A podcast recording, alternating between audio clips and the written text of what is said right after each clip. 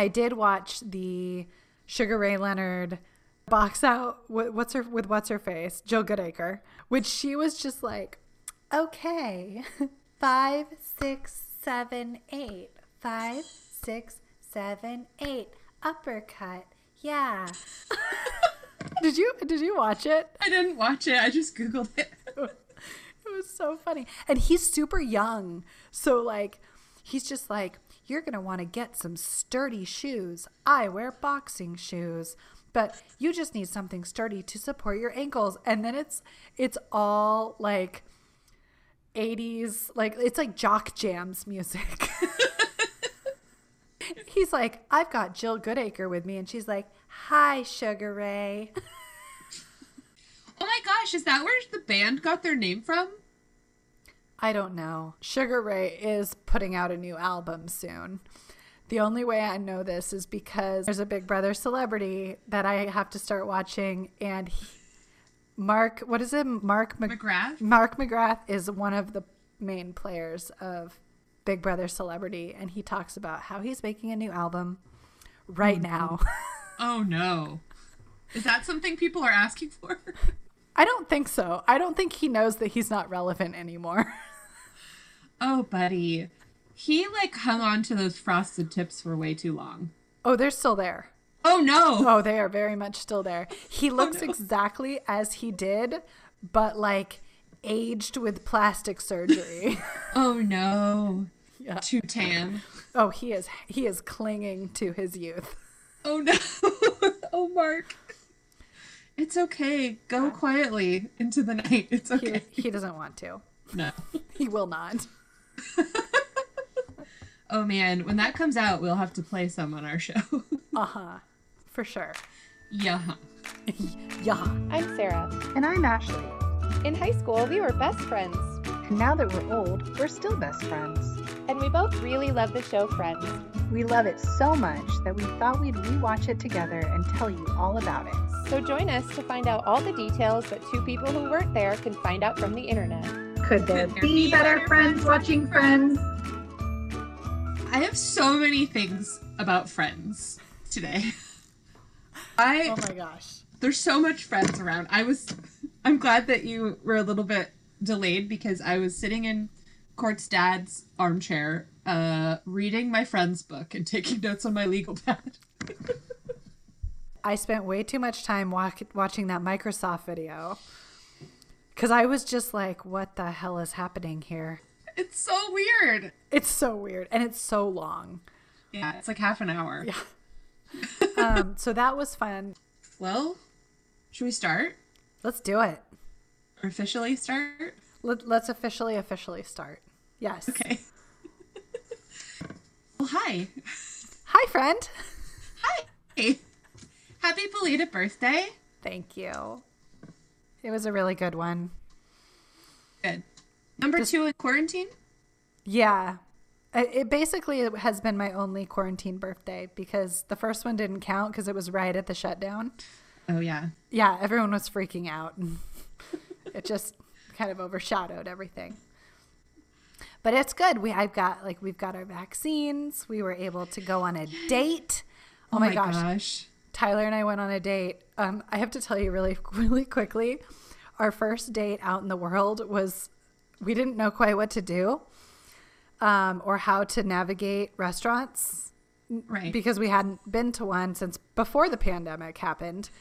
So we decided to go to McCooney's and um, but it was the McCooney's in the mall Oh God. So we got there at five o'clock because we were trying to hit happy hour, but we missed it. Whatever. Um, so we got there, and they, we still had to wait for fifteen minutes at five o'clock. In a pandemic. In a pandemic, and then they seated us not inside the restaurant, but inside the mall. No. They had like roped off a section in the main part of the main entrance of the mall. So we basically were sitting right next to the host stand where all these people were waiting inside the entrance to the mall. And we just looked at each other like, so I guess this is our date. oh no. you had to sit outside inside. It was it was inside outside, but also we just had to watch all these people stare at us waiting for their tables. What are they eating? That looks good. oh my gosh, um, going into a mall sounds horrifying. Well, everything is shut down in like Oh. everything was shut down inside the mall except for the restaurant. So we were just like, uh I guess this is a date. And then we were done by 6:30 and we were like, well, now what do we do? So we went back and got our kids. and Carrie and Alex were like, "What are you doing here?" We are just like, Just. "Our date's over." Oh no. Well, that's a lot of activity though when you go from like just being home all the time to an hour and a half away I know. somewhere. Oh my gosh, we we got to like talk to each other. And Wait, I have, I have a question. Did you sit next to each other? we did. We totally did. That's really cute. It's really sweet. We like to cuddle. Yeah. At McCooney's. Just you guys and the hostess and 50 other people. totally. Oh, sushi sounds Ah. so good. It was delicious. Although it was really weird. There they had no menus. It was just like one um, page of that was laminated with QR codes. So it was like scan for a drink menu, scan for this because it was like everything was touchless. Yeah. I was like, so you had to oh. enhance it yourself, right? Uh-huh. Uh-huh. Yeah. It was weird. Anyway, it was a great birthday. Good. Well, you don't look a day over 24. I'm 28 is the new well, I'm Whatever 28. we are. I'm, I'm just going to be 28 forever. That's fine, just like the friends. Hmm? It's a great segue into friends. Yes. It's friends time. Do you want to do some trivia? I was going to ask if you had any today. I do. Oh, yeah. Okay, I'm ready. Okay. Uh, what does Monica admit to putting in Phoebe's vegetarian pate? Ground beef. It's goose, but Goose. What's pate? I don't I should have said goose. Duck? I almost said duck. Ugh, it's close. It's close whatever. enough. Pate is just like it's just like creamed meat, right? Ew. Oh god. As soon as you like, I I was anticipating you describing it and had like a reaction. Gag. it's just like something that's gone through like a, a, a blender and then Ugh. put to a cube, right? I don't think it's even a cube. I think it's like a dollop. oh god. Sorry. Oh, a blended meat dollop. It's fancy. Oh god, gross. That's so gross. Okay, sorry. So I got that one wrong. It's okay. I mean, meat, whatever. How does Monica incorrectly refer to a shutout in foosball? Oh no. I wouldn't get this. I don't I don't know. I have no idea. She calls it a shutdown. That's dumb. I didn't even know foosball had terms. I thought you just like whip it around. Yeah. I would have called it a shutdown too. I shut you down. I'd be like, I win. I- that- okay. Um, who let it slip that Ross was having a son? Oh. Oh my god. Hard. I know these are really hard. Um okay, wait, wait, wait. Wait, wait, wait. Let me let me think. Let me think. It was Chandler. No, it is one of the six though. Joey. It's Rachel. Ugh. I don't. I don't remember that. I don't either. It's got to be coming soon because Carol's. We see Carol in this one real pregnant, so yeah, it might be coming soon. Oh, I have so many things to say about her where she's at with her pregnancy and how how the writers think pregnancy goes. I'm sorry. Next one. Okay. uh, what type of business did Joey's dad own? Oh my goodness, this is Gosh, hard. I'm Wait, sorry. ta- is, is it a tailor? no, it's a pipe fitting business. But that's like tailoring pipes, right? that counts. No. He's a pipe tailor? No? Okay. Okay. Um Even it, even as I said it was Taylor, I knew it was not the right answer. well, they're Italian, right? Is that like Well, I was thinking about when he sends when he sends Ross to his tailor Mm. and he gets fondled. Yeah, is that what that's good cuppage. gesture? I wish you could all see Sarah's hands right now and what they're doing. Just a little one-handed scoop.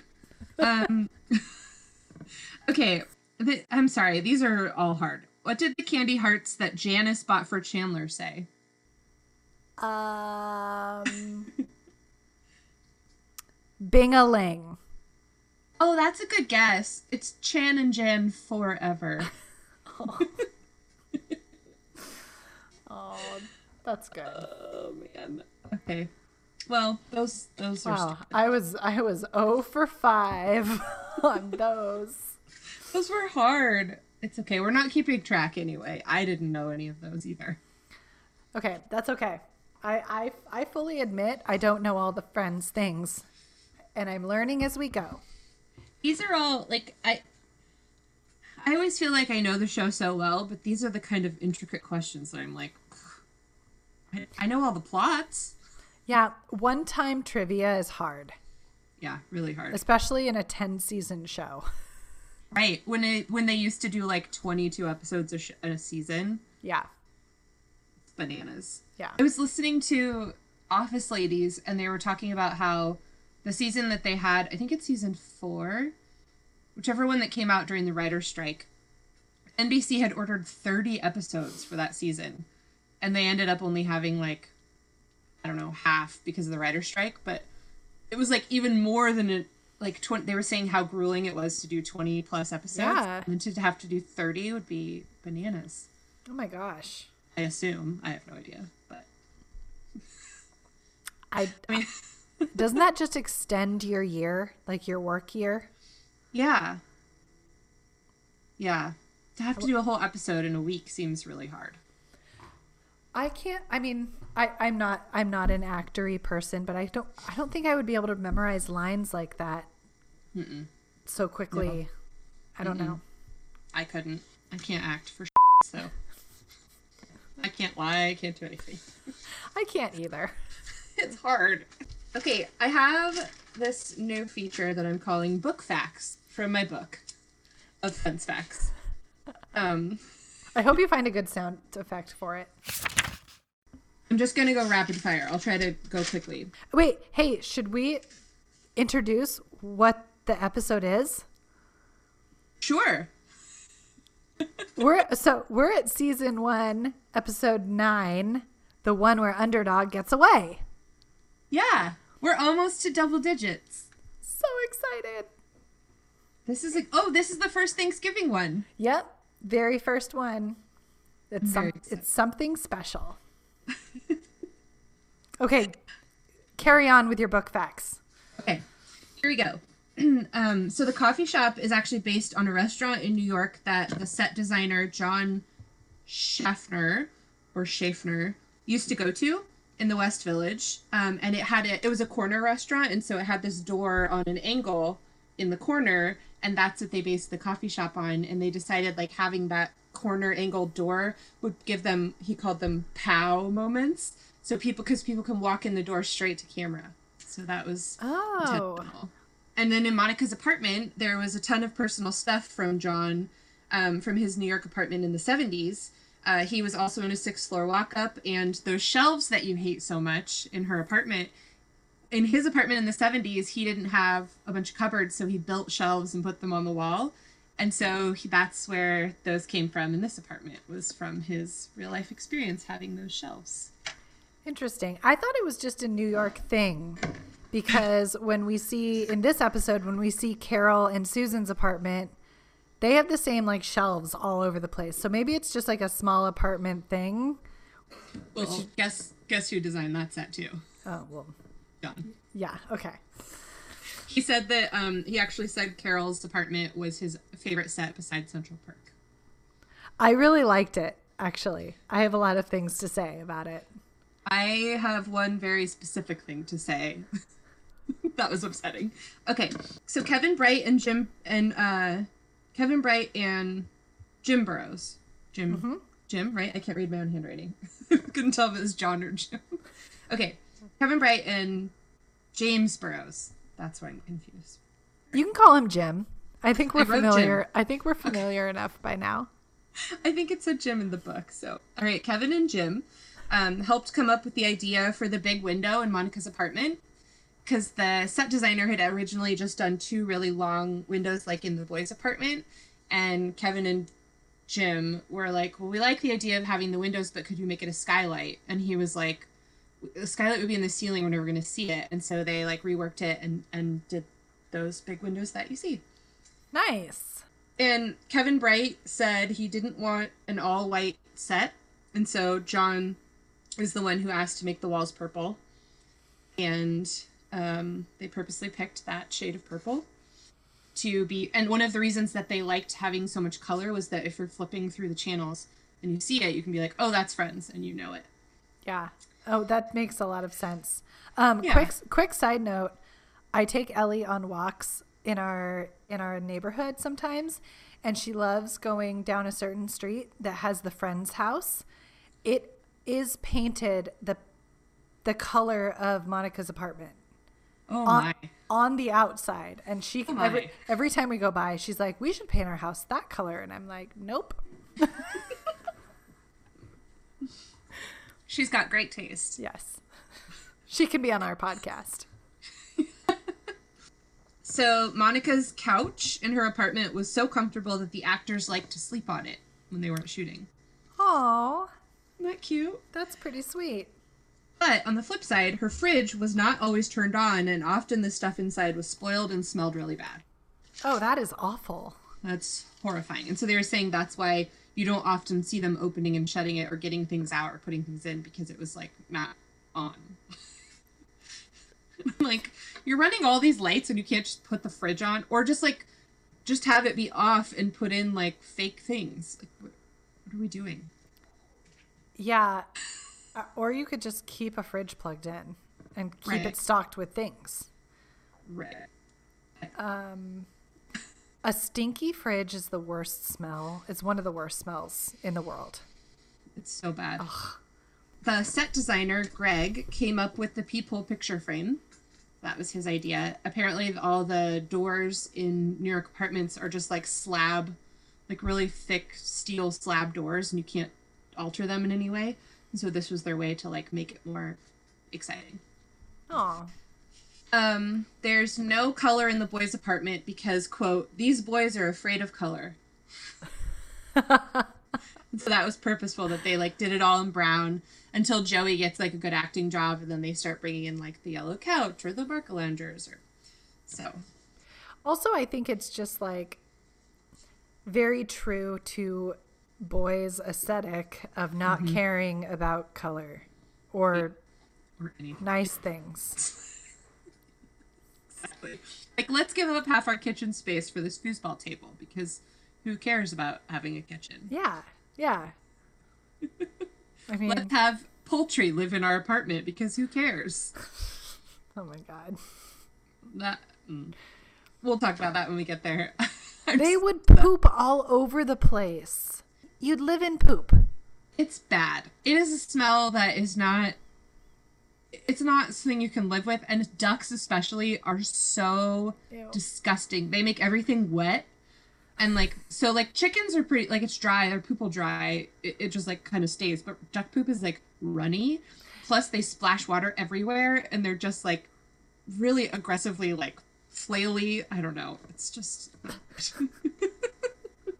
Talk about ducks more. okay. but like every time we'd get new chickens or ducks, um, I, we'd have to have them inside with a, a warm light while they're Yeah, the babies. to go outside. Yeah, and it was awful. It was awful. Just and and like that was just little tiny babies stuck in a box. They were not roaming around, like, on everything. Oh god. I'll think of some more duck facts for next time for you. Okay. we actually had one time a chick and a duck that we raised together and the chicken thought it was a duck, and it would like keep trying to go in the pool with the duck, and it we would like kept it from drowning like two times, and then it finally drowned because it was Oh like, my "I'm a god, duck. that's so can swim." sad. Yeah, it's- Oh. but chickens aren't very smart. No. So- They're actually dinosaurs or related to dinosaurs. Yeah. Um, even Brighton knows that. He tells us all the time. Oh, do they have a? Does he know like a special dinosaur name for them? No, he just says chickens are dinosaurs. Oh, well, he's pretty smart. Learned everything from Google. I love that Google's like his parent and his best friend. Oh, yeah, all the time. He's like, Google, I love you. You're so nice. That's so cute. And she responds, being like, thanks. You're nice too. Oh no, she's like, gonna be sentient soon. Oh God. You're nice too, and I'm taking over now. Uh, Uh, okay. Um, the prop that I thought this was a little bit bananas. I've never thought about this item. Um, the prop that Friends fans asked about the most was the tasseled Italian lamp in Monica's apartment, which I, I know what I, I- know which one know you're talking about. It's is it the one between the chair and the couch on the table? No, it's in the corner by the window, and it's like it's like, um, a, like an inverted cone, Oh, and it has like a little tassel. yeah. It's like a stand lamp. Okay. Well, it was the most expensive prop in the apartment, and do you want to guess how much it cost? I don't know how much things cost. Ten thousand dollars. A little high. It was twenty two hundred dollars That's still. I, I. for a lamp. What does a gallon of milk cost? Twenty dollars. Go see a Star War. um, I just thought that was so weird. It looks like something that you'd get at I don't know, like TJ Maxx. yeah, It's this crazy expensive lamp. it might be Pier One imports. Oh, world goods. cost plus world market, where things are insanely expensive. For no clear reason. They're not really I guess they're technically imported, but not from the lands they claim to be from. Nope. Um, about this lamp, I wrote Matt Perry because we're like, you know, me and Matt. Um, he said that he tried to balance a cookie on top of the lamp once, but it wouldn't stay. Oh, I want to be their friend so badly. I know, I get a little bit ragey about it. Um, the CD rack, I thought you'd like this. The CD rack over on the window bench, it only had Warner Brothers artists because the producers didn't have to pay for those to be like if they're seen at all in the shot. You can never ever see them. I know. There's not even a chance that you could see them. I, I have trouble even just pausing and looking for book titles when it's like the camera is so close. I'm like, I can't read that. I know. they also had on the CD rack the Friends soundtrack. And I drew a little heart because I thought that was really nice. That is sweet. Episode 9, this is what we've been wondering for a while and not really tracking, but episode 9, this one is the last episode with number 5 on Monica's door. So after this one, they change. Oh, okay. Good. Um, and this is a follow up to something you brought up a while ago the art in the coffee shop. It was all painted by the set dresser, Scott Bruza, so they didn't have to license paintings from independent artists. Oh. So Um, very busy. So I I tried to see if it's changed, and the big the big painting in the middle with all the people like holding hands, the colorful people, has not changed. Okay. But I think the stuff around it has.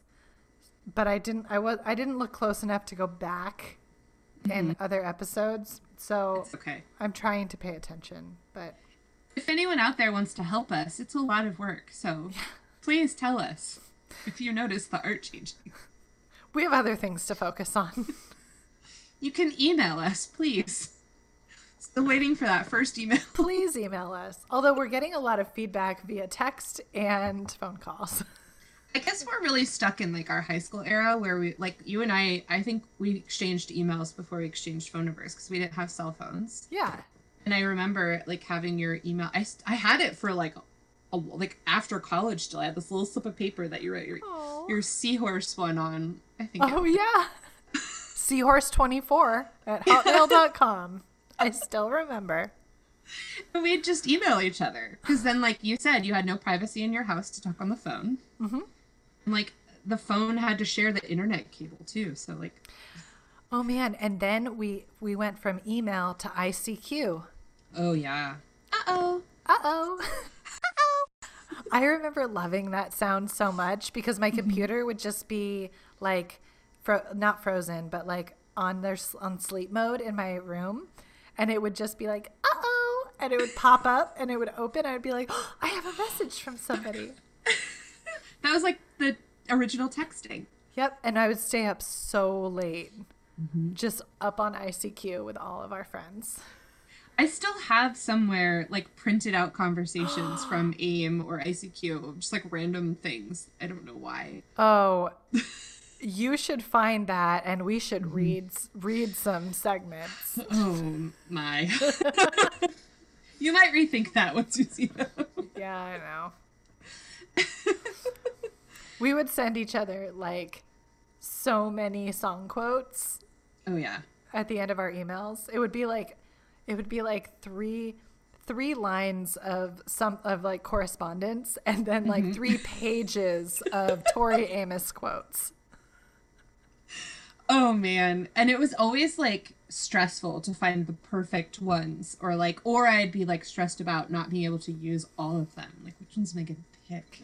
Yeah, which one truly represents what I am feeling right now? For Which three pages. Which one of these like wholly depressing quotes really conveys how very depressed I am in this very specific Yes. moment, The aside from the the- other one? Truly shines a light on my angst. oh man, I, I so I remember having all my CDs and like getting the liner notes out and oh, just yeah. just like oh, I gotta find the best one. Oh, I remember when there would be one that didn't have liner notes. It was so upsetting because I couldn't look them up anywhere. You just had to like make. I mean, I still sing the wrong things to all kinds of oh, songs. Oh yeah. Oh, we talked about the orange couch in the coffee shop mm-hmm. and how it was found in Warner Brothers like basement. Apparently, according to this book, it was a 1920s prop that they actually that the set decorator set decorator reupholstered. Oh, So I don't know if it was originally orange and they just put new orange fabric over it, but it was like really old. it's definitely a one of the one of a kind item. Like it's mm-hmm. it's so iconic and so them. You would never find that anywhere else. Right. Yeah. Like you said, it's a pow moment. Yeah. The pastries in the coffee shop were real, but they were, quote, inedibly stale. And Yeah, who who knows how long they kept them there and you reused them. yeah, that got me thinking about the times that we do see them eat things. Like those must have not been, those must have been like brought in fresh, right? They wouldn't make them eat old I- stale things. I hope so.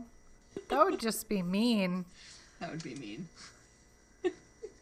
um. Oh, the soundstage that Friends shot on was home to Full House before Friends. What? Yeah, I loved that. I loved Full House so much. Oh, did you watch Fuller House? Uh yes, of course. I haven't finished it. I got through like the first couple seasons. I haven't made it back yet, but uh, it was just like nostalgia. Oh, w- so when I first started watching it, it, I was I was a little like shocked at how closely it resembled the original, like almost in in making fun of itself. Mm-hmm. So I was like, "Is this? Are they? Are they serious? Is this? What is this? What's what's happening here?" Because it was just so not a part of what current sitcoms are anymore. And so I had trouble wrapping my brain around the first season, but then I was like all in. I was like, oh yeah, Yeah. this is just like the original. It hit me in my like 10 year old after school heart so Yep. much. I was just like, this is so bad as a, like a 30 something year old. wa- Like, I would never watch that show, but because as a child I watched it, it just just like the sicky, the sickly, like sweet and the oh and all that. It's Yeah. just- Well, especially because all, like all the original characters are back and like being their sickly sweet selves. Mm-hmm. You're just like, oh, they loved it too. I know, I know. Um, except like I think are we are we like not for Aunt Becky anymore? Is that like a is she like a no go now? oh, because of the college the the college scandal. I Yeah. don't, I don't care. Whatever. Uh, no cancellations on this show, guys. No, we accept all. Mostly because we judge everyone. So. We accept all so we can judge. yeah, exactly. All right, I'm almost done. Uh, I thought you would like this. The one of the costume or like the what's it called? Costume designer people um, said that stylized the characters were quote all nerds. That makes my heart so happy. And so they were saying that like they purposely didn't like this was an era of grunge and like tattoos and piercings and they purposely made them like a bit more conservative and um you could they said that you could buy most of their clothes either at Gap or like get a knockoff of it at Gap because they wanted them to feel more approachable to the, the whole audience. So That's so great. I mean, it's so true. Like mm-hmm. you would see Ross's ugly sweater somewhere and be like at like JC Penney's and just be like, Yeah. ugh. Next. Next. I I used this quote at court the other day. I was like, as Ariana Grande would say, "Thank you, next." he didn't get it, but I thought it was funny. Oh my god.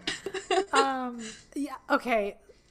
It's funny that they say that because for the most part I think that their clothes are pretty are pretty like that, but the combinations of things that they put together sometimes I'm like real people wouldn't do that. right, like Phoebe in this one, I have some things to say. Oh, oh god. I, that's exactly what I was thinking about. Well, so the other thing I read was that because there were six leads and they had like a guest star or two every time, and they had all these background people, the poor costume department had to do 50 to 75 costume changes for every show. And so they like tried really hard to have a lot of like mix and match stuff or like just like pieces so that they could change things up, but that's a lot for one show. Hence all the vests. Is that like Oh, all probably. of Chandler's vests? Because they're all like, it's a it's a brown vest, it's a black vest. Oh man, I'm not on board with the vests. I'm still feeling upset, and I know like I have a long road ahead of me before the vests go away. They eventually leave, right? I think at some point he stops wearing them. I think so. Once we get towards the 2000s, I think the vests Yeah. dissipate. Um, but none of the actors kept any of their wardrobe because they said they didn't want to look like their characters in public. That's interesting. I Yeah. I mean, with such a huge such a huge following and like it's such a like an amazing show, I can I can I can appreciate that. Mm-hmm. Yeah, you want to be yourself and not this person that you're. They've all been pigeonholed in for, or were for a while. Like poor Jennifer Aniston being like getting the Rachel haircut and then she's like "R- Rachel. and she's just like god damn it. when is this haircut gonna grow out? On that note, apparently the Rachel, according to her stylist, required, quote, serious upkeep effort. And Aniston said it looked amazing when he styled it, but later she said, like, later on when he wasn't around, she said, I was totally left with this frizzy mop on my head because I had no idea how to do what he did. And she hated it. So when I was in high school, I I want to say it was like sophomore or junior year, I got a very layered haircut where I wanted it to be that, but it didn't get it like the the the front as short as hers, so like it could mm-hmm. still be put up. I didn't know how to style it at all. Like I tried round brushes, I tried mm-hmm. the like velcro curler things, and it would just become like a bubble. Yeah. Like a weird bubble on my head that was like flat on top and a bubble at the bottom. Yeah, I And I was- had a- No, I was just like, I would get it done. I would be like, I want the Rachel haircut. And they would be like, oh, okay, and style it. And I'm like, yeah, I love this. And I'd get home and be like, oh my God, what did I just do? I feel like that whole era of the 90s was like the round brush haircut era and I I had cuts that I had to use those. And like my mom's sister and I would all share a round brush because we all had the same haircut. But it never looked good and I they were saying in the this book that you had to use a round brush to get the flicks they called them. Mm-hmm. and but then I feel like the stylists like they do all that blowout like they'd make it poofy up here make a flick down here but then they'd somehow put like a magic serum on it that would like blend it all together Yeah, it would smooth it all out. Yeah. I never had that. Oh, I didn't either. And I try I tried and it would just make it like greasy on top and fluffy on the bottom. And I'd just be like, I don't know how to do this.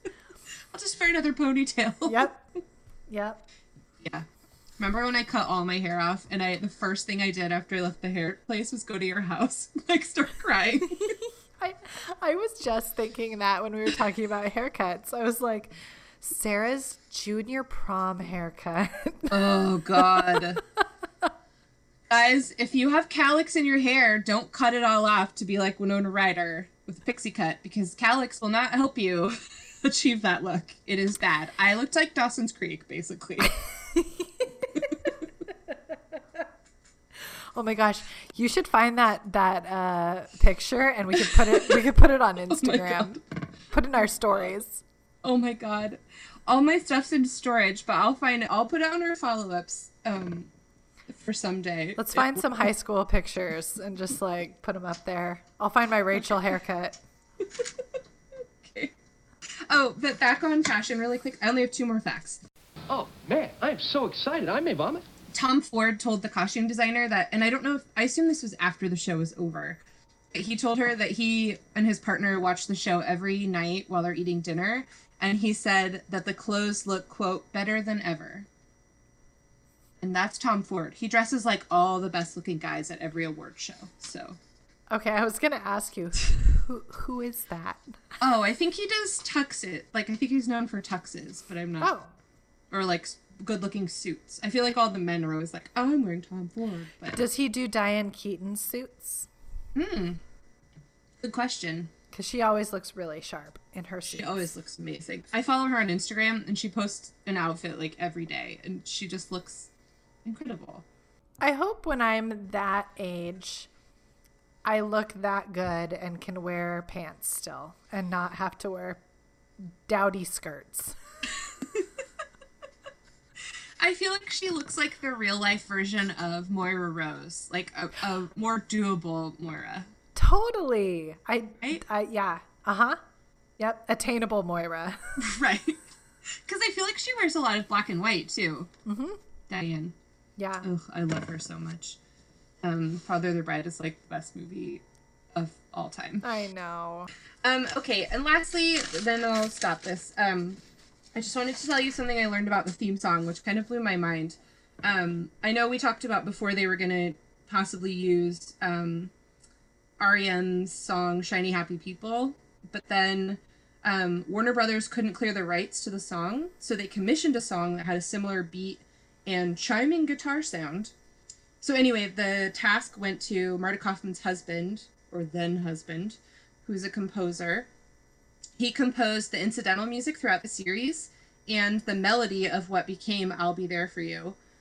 Um, but the finishing touches came from a lyricist known for disco era R&B tunes and an alt rock guitar duo. So I thought that I'll, I thought the Rembrandts like made this song and they used it for Friends, but Marta Kauffman's then husband wrote the ly- like some of the lyrics or the tune, and this lyricist named Allee Willis, who she did songs for Earth, Wind, and Fire, Pointer Sisters, um, and she helped work with the two people from the Rembrandts to create the song. So I I also heard that Marta Kauffman helped write the lyrics. I had no, I thought the song was like already a thing, and No, no. wrote it for the show. I had no idea.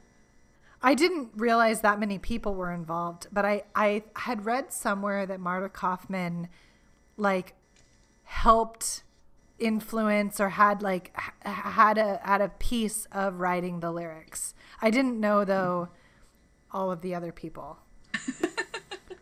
Well, that was that made my brain explode. Yeah. It's a very special song.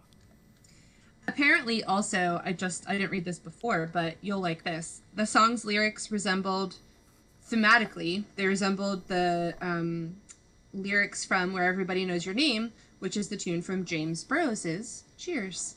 Oh, yeah. I could see I could see that. It has the same kind of like feel to it. Yeah, totally.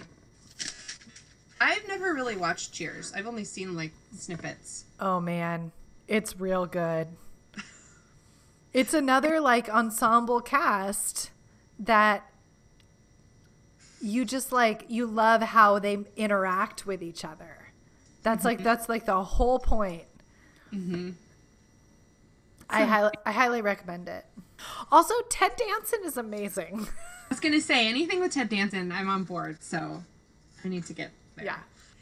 And someone named Norm, I think, is in it. Uh, yeah, and Cliff Clavin. They're the be- they're so good. Oh my gosh, you need to watch that, Sarah. I do. I also this just popped in my brain. Um, I was listening to some podcast and they were talking about Star Trek, and they said um, they were like, "Oh yeah, TNG," and I was like, "Oh, the Next Generation," and I was like, and I was like, "Oh, Ting." I'm gonna know the one Ashley likes is Ting because it's like Ting. That's the one she likes. That's my brain shorthand. Oh my god, I'm so proud of you. Thank um, you. I just started watching Picard on Paramount Plus, and I love, love, love Patrick Stewart so much with all my heart. Um, it's not as good as the Next Generation, but it's also it's good because he's in it. Is he in all of them or just Next Generation? He's only in Next Generation. Okay. And is Will Will um William all I can think is William Faulkner. That's not his name. What's his name? The guy who talks so funny. Who talks so funny? Who enunciates weird. Star Trek guy. Wil Wheaton? no. no, no. Um oh god. Uh I don't know how else to describe him. He's always like, "Oh, we can't go on." Oh, William Shatner. Shatner, not Faulkner. Shatner. Thank you.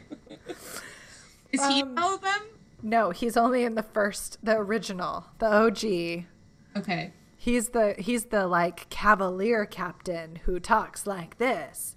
Okay. But- Patrick Stewart plays that role in the other one. Yeah, but he is more Patrick Stewarty and like very like d- he's very different. He's not cavalier at all. um, but just if you want to see the two of them on the same screen, check out the movie Generations.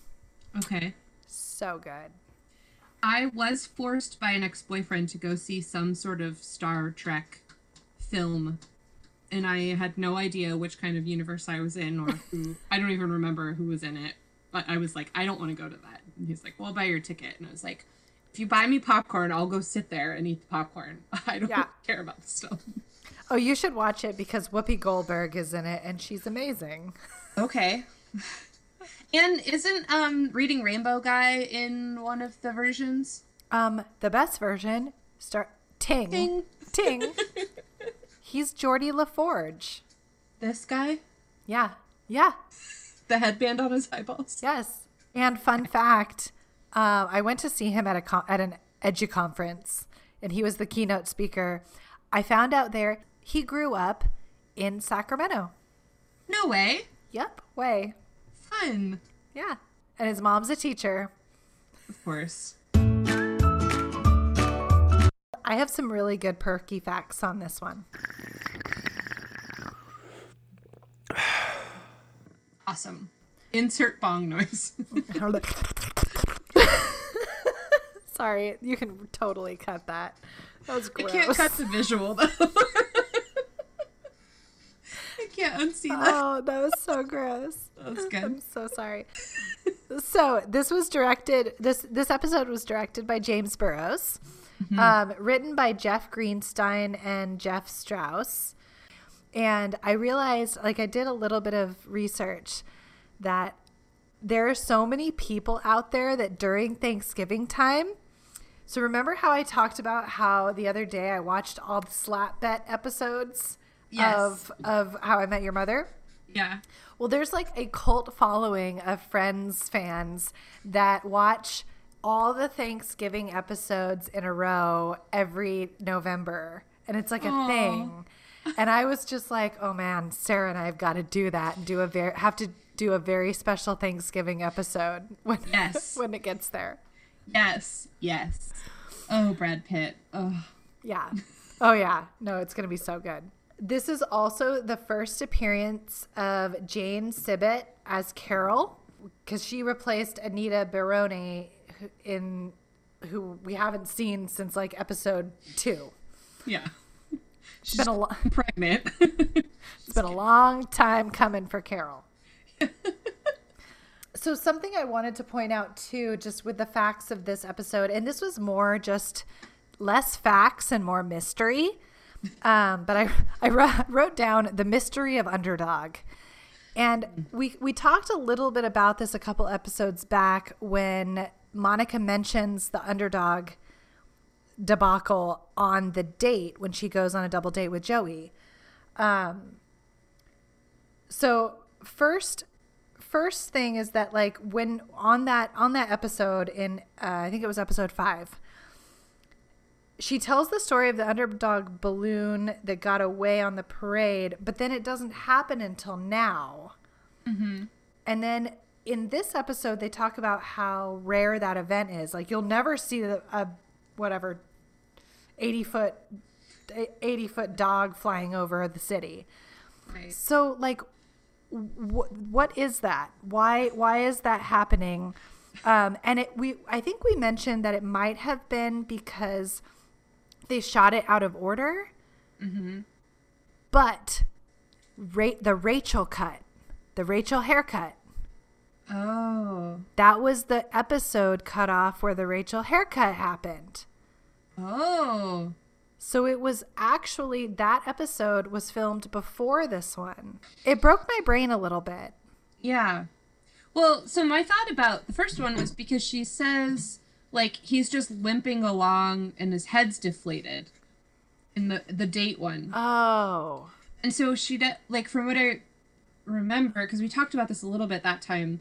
It didn't sound like it actually like floated away and got away. And so it, in my mind it was justified that they just like really love underdog. And so like there's always stuff going on like the balloon has problems. That balloon does have problems because like w- what would be the what would be the like probability that the year before it would pop and can spring a leak and then it would fly away the next year. Well, and this um, factual error that I found that apparently the underdog balloon was last used in the Macy's Thanksgiving Day Parade in 1984, which was 10 years before this. Yeah. So it wouldn't have none of these things would ever have happened. I also included in my note for some reason three out of three found this interesting. So it was like a oh. comment I copied from somewhere. three people found that interesting. So there you go. And hopefully all of you will too. My other little fact is that although Thanksgiving, we find out that Thanksgiving, Chandler hates Thanksgiving because it reminds him of his parents' divorce. That's the day that he found out that his parents were getting divorced. And so he throws up all of his Thanksgiving food. So now he hates Thanksgiving or all pilgrim holidays, which that phrase really delighted me. Um, so even though we know that, and that like this kicks off that whole Thanksgiving theme, throughout the series, we find out that Chandler actually Thanksgiving is like really good for him. Like amazing things, significant things happen to him around Thanksgiving. Oh. So uh, like there were a couple there were a couple things that I saw that were less significant, but in season 5 is when he fi- like he tells he accidentally tells Monica that he loves her. Which is the turkey on her head. Yeah. So like that's huge. In season 6, Chandler actually bonds with Ross's parents. It's the one where Ross gets high. And it's like it's like all of the heat is off of him. And like they learn to love him. You do have to learn that with Chandler. Yeah. um, and then season nine, the one with Rachel's other sister, Chandler is like doubting his skills as a father, but then at the end, he like parents Rachel and his her sister, and they're like, "You're gonna be such a good dad." And, like he like validates him. Yeah. And then in season 10, the one with the late Thanksgiving, I'm gonna cry. Monica and Chandler find out that they're gonna get a baby. So like like there's this this pattern, and I didn't even say all of them, but there's this pattern of like just really like affirming wonderful things happening for Chandler, even though he hates this hates the holiday. It's like exposure therapy. Yeah.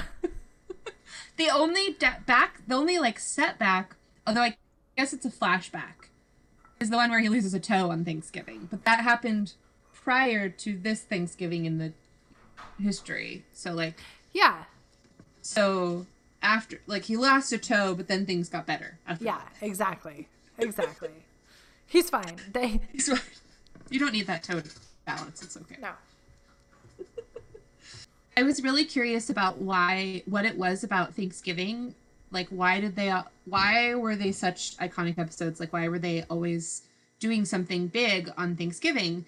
And um and so I was like dinking around looking at it and um David Crane said that when he, someone asked him what his favorite Friends moments were, he said every Thanksgiving episode. I just love the Thanksgiving episodes. And I found this interview that he did with Today, um, the show Today. Uh, he said that this first Thanksgiving episode is the first time we really see Monica get very mad. And he said for them, it was a fresh. Um, I lost my spot. Oh, it was seeing a fresh way that Courteney Cox was really funny. And so they said, okay, Monica's going to start getting mad a lot because they thought it was so funny. Oh man, when she freaks out, it's the best. It's so good. It's so good. Um, and then he said, Thanksgiving leads to stories. Um, it's family or what passes for family among the friends, and it's also stressful because it's Thanksgiving, so it gives you good storylines. And he said, I think once we did a couple really good Thanksgiving episodes, we said, well, the bar is raised, and now we have to do one. So That's that's really great because um, I actually like started thinking about the significance of Thanksgiving with the Friends show, and so I just looked up Friendsgiving because I know that like that. I remember post high school that was like a huge thing for us. Mm-hmm. And it was something that like really brought us and our friends together. And especially when you were going through like a really hard time, it was like very healing and mm-hmm. just like that was that was our family that we would come together. And oh my god, I'm gonna cry. I know, me too. that was the best. Oh, I was thinking about that first thing, San Francisco one. I know, I That was know. But so I was just wondering, like, if if that came from the significance of Thanksgiving and Friends. Um, so I did I did some research, and there was a um, 2020 issue of Better Homes and Gardens magazine online that actually talked about that correlation, and there seems to be a very significant connection because the first Google searches for Friendsgiving, like the term Friendsgiving, um, started in 2004, which is when the season ended. Ended. Yeah. Um, and then when Friends hit Netflix in 2015, the the searches in Google spiked again. So they actually have data to track this and before 2004 there was no like there was no record of searches for Friendsgiving. Oh. Um, so after after 2015 it like just increased steadily year to year. Mm-hmm. And I feel like that that tracks with just like culture and t- people talking about it and having these events called Friendsgiving. Um, and it, the term was actually added in 2020 to the Merriam-Webster dictionary, and it's so it's like officially a thing Wow. but I just I it made me think about our Friendsgiving in that first year and how we had no idea what we were doing or how to cook anything and we didn't really cook anything. I remember someone brought salmon and we had it was just like oh that was the best. yeah. None of others were all really fun too, but none of them ever topped that one. That was so great. Well, and it, it was just like mostly about like we all tr- tried to cook something Yeah. while we were just together. really drunk. and just let yeah, and just like really loving on each other and and just being together after not seeing each other for a while. It was great. That really was born out of like being there for friend. Like that was born out of just like everybody being together and like just being there to support, you know, like I that was my f- second Thanksgiving after losing my mom, but it was like the first one was really freshly right after. So that was Yeah. that was really wonderful. Yeah. yeah. Well, and I I was actually thinking of when when you moved back to Grass Valley and we're in the house at the top of Nevada Nevada City mm-hmm. too. Like those ones really stuck out in my mind because it was like everyone came to your house and it was Yeah. like a Friendsgiving party bash. Yes. But we had no idea what we were doing. We had to call Shane's mom to help us cook a turkey, which, which she shows up and there's just bottles of Andre champagne everywhere. Oh, the Andre era. That was bad. And we, and we were trying to brine, we were trying to brine a turkey in a garbage can. Oh yeah. Probably didn't clean it. Well, and then we like ceremoniously, we were like, you know, having the party and like the turkey's cooking, and we ceremoniously like go to cut into it, and it's raw. Like everything Totally raw. excited, and it's just totally raw. And we're like, oh no. And then the turkey wasn't done till like everyone left. they just had Yeah. this whole turkey to eat. We ate all of the other things and just never ate turkey. Oh man. Oh man, that was when we were young and we could like survive that kind of eating. Yeah. Oh gosh. But it was just so great because we just like it was a house full of like happiness and merriment that just lasted for days. it was the best. It was so good. I just remember so many people rallying around you. Like you and your sister. It was just like this is like our Sarah event. that was our that was like definitely our my favorite family event that was like my family that i like came every year that was like you know Yeah. i went and saw other family but that was like the the family event Yeah. and um i had no idea i like never until you said that thought about this show being related to that term at all that's It so just- amazing it brings it full circle. No, one, no wonder you love this show so much. I know, right? So in a way, like I don't have to feel like ragey about not being included because I I'm like putting it, I'm like enacting it in my own life. Totally. I have to tell this story because this is the one uh, I think I've told it to you before, but this is like the moment where I I felt like an adult for one like one of the first times. Ooh, tell me. And it was at a party of ours. It was I was probably 30. I don't know. Um no, I I remember like I had got to your house and you and your sister were both gone. Um like picking you were picking someone up or doing something and I just got there early and I brought like some food over and this is when everyone would like, "Oh, we'll prep food and bring it." So that we don't have to waste time cooking and it's more potluck style. Right. we had learned. yes. Um, But I remember Galen was sitting in your kitchen at the at the dining room table, and he was like doing a work call on his computer or something like very official. like pre Zoom, pre pandemic Zoom. And he was, I walked in and he like was in the middle of his his meeting and he looked up at me and gave me like the hold on finger and and then he like muted himself and was like i've got to finish this call i'll be with you in one minute and i was like oh okay and i put my stuff down and just like sat down and kind of like watched him and waited and then he he finished up in like two minutes he closed his computer and turned to me and was like it's so good to see you Oh, Kaylin. and I was just like, I feel so important. Like I feel like like I am experiencing this friendship in the moment where it's like I'm being present with this person. And it meant like I don't know if I've ever told him that, but like it meant so much to me. Oh. Um and that that like kicked off that whole that whole wonderful day. I was just like, what a great way to start this Friendsgiving with like such a good gesture of friendship. He is so good about that, about Yeah. being present and checking in and and like following up and um he will have to come be a guest sometime. Oh, He's yeah. the best. Galen, pick your episode. Get in here. he also he also always used to drive around with a box of costumes in his tr- in the trunk of his car. That was just like he's like you never know when you'll need these. He's always so prepared. I know. God, I gotta take notes even now.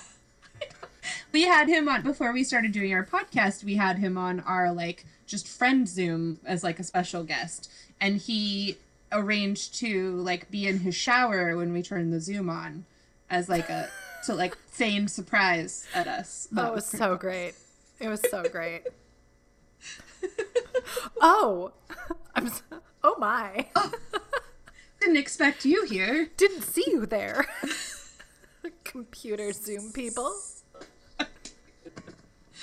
Oh man Oh, with his little his little dog, oh lefty i love him so much his little Mister. He's such a I little know. Mister. i know Okay, I'm so sorry. We've digressed No. so much, but That's okay. Um yeah, I we should get into this one. I just had one IMDb comment that I thought I'd share because these are like becoming my new favorite thing. These this guy said or I don't know if it's a guy. This person whose handle is slightly mad 22 from November 19th, 2014. So they're like getting ready for Thanksgiving, commenting on this episode on IMDb. He said, "I think a lot of effort must have went into making this look real, as Courteney Cox looked very cold in the scene in the hallway after they were on the roof." so great job! Five out of sixteen people found that helpful. so she looked cold for reals. For real. Great job. For Great reals. job. I didn't even notice. I didn't even I read that and didn't even see it. I didn't Yeah. even pay attention. So great job, slightly. I love it. Oh, I we should just mine the internet for comments. That's a Well, great. that that's, That's a a gr- Yeah, that's a great segment. Well, they do that on um on uh how did this get made? They read Amazon reviews that are five star reviews. Pretty incredible. Oh, that's great. Sh- should I hit you with a summary? Hit me. Okay, this one's a long one because there were so many things that were happening. I felt like I, I couldn't just sum it up real real quick. So this is a little more in depth. Okay. Ross wants equal belly time after learning that Susan regularly talks to his unborn baby. Monica plans a quiet Thanksgiving feast at her apartment when her and Ross's parents are away. But plans soon go awry. Phoebe joins them because she celebrates Thanksgiving in December. Joey, who poses for a public health poster, also arrives because his family has banned him, believing he has an STD. Chandler attends despite always boycotting Thanksgiving. And when it is reported that Underdog Balloon has broken free during the Macy's Thanksgiving Day parade, everyone rushes to the roof to watch, then gets locked out of Monica's apartment. Rachel, who is about to leave for a skiing trip, misses her flight. So Monica makes grilled cheese sandwiches for everyone, and they all celebrate a terrible Thanksgiving together. Aw. Good job. Thanks. And you have to do your catchphrase. That really sums it up. Okay, so here we go. We're getting in it. We're we are we are getting in it. We're climbing in this one. and okay, so Rachel wants it cold open. Rachel wants an advance on her salary, and immediately I was like, "Oh God, this is the shoop shoop shoop episode." Like I hate when she's shoop shooping. Why? Why does she do that? Who? Sho- what does Shoop have to do with skiing? I don't. I don't. know. I don't get it. I, I also hate it like so much. I think it's her sound effect for skiing, but I'm like, I. I mean, from like the first second, this is controversial, but I was like, she might be the worst. Yeah. Do you even ski, bruh?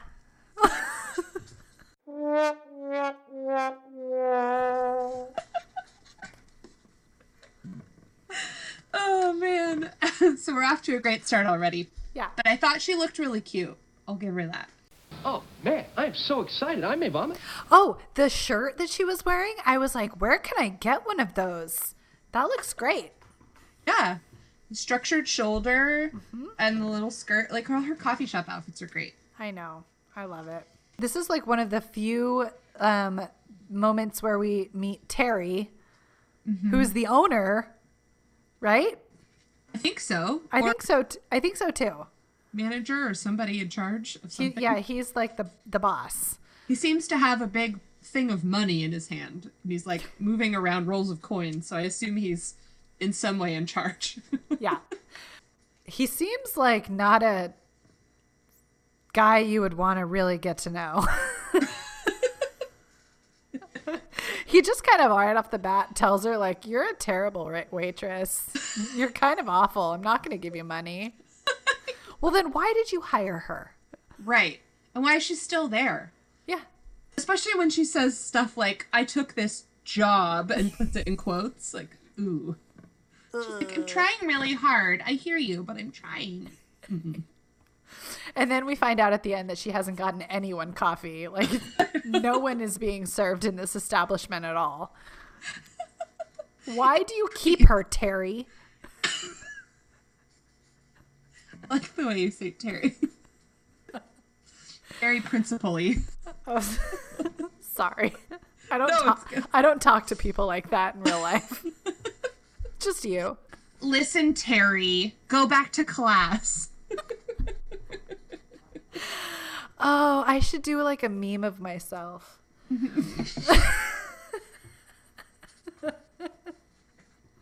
How all good memes are born. Tweeting them of yourself. Oh, I do have to point out a funny background thing, um, just right off the bat. There's a woman in the background behind Rachel, like when in the shot behind Rachel, right next to the door. Like, just look at her hair. Did you see that? I did. I, I was trying to figure it out. I paused it for a really long time because I was like, what is happening? It was like she was wearing a ponytail, but it was on the top of her head and it was like inverted so that like the, the ponytail went back over her head as bangs. And then she put a headband over the top of it. oh, I did not see that. Oh, I thought she was wearing like a head wrap. oh, maybe, maybe I just have terrible eyes, but I was just like, what is wrong with your head? the only reason I noticed her was because Rachel goes over and like begrudgingly takes the money off the table, and sh- that woman appears to be sitting at that table. And Yeah. Rachel's like taking the money, and then like a guy walks in the background and goes and sits with that woman, and I'm like, was he done? Like, that's you're a terrible waitress. Like, She is. yeah, she is. Yeah. Um, do you want to know some quick things about Terry? Uh, yeah. Um, there's some good things about Terry that you will be. I I'm gonna save the best for last, but you'll be excited. He he's in season one and two of Friends, and they refer to him in season three. He retired from acting in 2005, but he is best known for his role in Alf as Willie Tanner. Oh my gosh. so I knew that I had seen him before. I could not place him at all, and I didn't look it up because I knew you would. Um, but One of those guys that looks like you've seen him a million times. everybody, In Oh, he- yeah. he's like my dad. Yeah. Just like just your like- dad. You look like every man. Exactly. Yeah. And he's just like Larry Hankin in, in that he's like always been that age. he's Yeah. just like always been that old. Yep. Um, but speaking of Larry Hankin, um, the Larry Hankin, Max Wright, and the guy who plays Joey's dad are all in Alf as well. Like all three of them are in Alf. So again, everything's all connected. what? Yeah. Okay. I'm to have to go back and like sift through some Alf episodes. I don't. I don't. I, I don't think I really watched it when it was on. I don't know much about Alf. I don't know anything about it, but I remember watching it as as a kid. Um and I rem I like I now can place this guy in like in it. I totally remember him. But I I don't remember any plot lines other than there was a weird puppet. And did he eat cats? Is that a thing? Yeah. Yeah. In this show. And he was kind of sarcastic and like crude. I don't know why my parents let me watch it. I mean, everything in the 80s was like dangerous for children in every way. Or like unsupervised, just watching whatever, like Skinamax, who knows. everything was just available. It's true. Okay, so he also made appearances on a variety of TV shows and films, including Murder She Wrote, Cheers, Murphy Brown, Mad About You, Grumpier Old Men, Snow Falling on Cedars, and Midsummer Night's Dream. And um, he was in Fairy Tale Theater. um, in 1987, he was in the episode "The Dancing Princesses" Princesses as Prince Heinrich. I don't even know what the dancing princesses are. Now I don't even know if the the box set that I have has all the fairy tale theater. I'm totally doubting myself. I'm gonna have to look it up. Ellie would know. I could just ask my six year old, and she'd be like, "Oh yeah, Oh, I know all about that one. Or ask your son to ask Google for you. yeah." They're so much more resourceful than I am. I'm gonna forget. I'm gonna forget about this after tonight. You're gonna watch an episode in like two months and come on our show and be like, "Guess what? I saw Terry." Yeah, no duh. Terry's on this thing. Um, and then sadly, in uh, 2019, he in June of 2019 he died from lymphoma at age 75. Oh, But he had had um, lymphoma in like the 90s and it was treated successfully and like in remission for that whole time. So oh, that's Finally really sad. succumbed to it. But uh, he had a intent like a well packed career. So Wow. Okay. That's a lot about Terry. I uh, roll credits. Uh, yeah, and we go right back to Central Perk. Where Rachel's being annoying again, asking for tips in advance. Oh man, she, like how unclassy can you be? I just wrote cringe. Like I, can't, I can't even. yeah, no. Um, okay, so Monica comes in and tells Ross that her that their mom and dad are going to Puerto Rico for Thanksgiving, and this is like apparently their first Thanksgiving that they like are not going home because their parents are like, "See ya, we're doing Bye." our own thing." Um, but I have to say, this episode, Monica and Ross do such good sibling back and forth, like through the mm-hmm. whole the whole episode. It's great. I wrote that too. That like they are so believable. It's so funny. when he's just like, no, no, no, they're not. No, they're not. I'm calling mom, and he and he just like like storms off. I love it. He's like such the prince. Like they wouldn't do that without telling me. And she's Yeah. like, I just talked to them. She's so annoyed, and he's just like, uh uh And they both regress to like being ten years old. Yep. So good. yeah, So good. but that theme carries on throughout. Throughout, it's oh, it's great. Great casting. So, just a just a little. Can we dive into a little fashion before we jump into more stuff? Do we have to dive into this piece of fashion Oh. that we're about to dive into? I want to so bad, but before first, but I know you are. Um, before we do, I just want to point out a background fashion oh, uh, notice that there are many people wearing a variety of hats in this episode. The coffee shop is bustling. It Oh, is yeah. so packed. Why? I don't know. Maybe they're the, they're at a normal time and not like ten o'clock at night. But I mean, there are there are beanies, there are like cabbie hats, there are head wraps galore. There's like every hat you could imagine is in the background. Even hair hats, Hair hats. from what you saw. It's like maybe maybe the the hair people didn't want to do anything, so they were just like, just put a hat on it. Here, guys, Warner Brothers owns all these hats. Just wear these. we don't have to license these. Yeah. So that that was fun. I was just like, what's going on? Are we going to Phoebe now? We we can go to Phoebe. I know that that's the, that's what you really want to talk about. well, I wrote it in all capitals. I just in like I put a period after every word. Hang on. What on earth? Like, what on earth is she wearing? It's like a circus tent that they made into a blouse.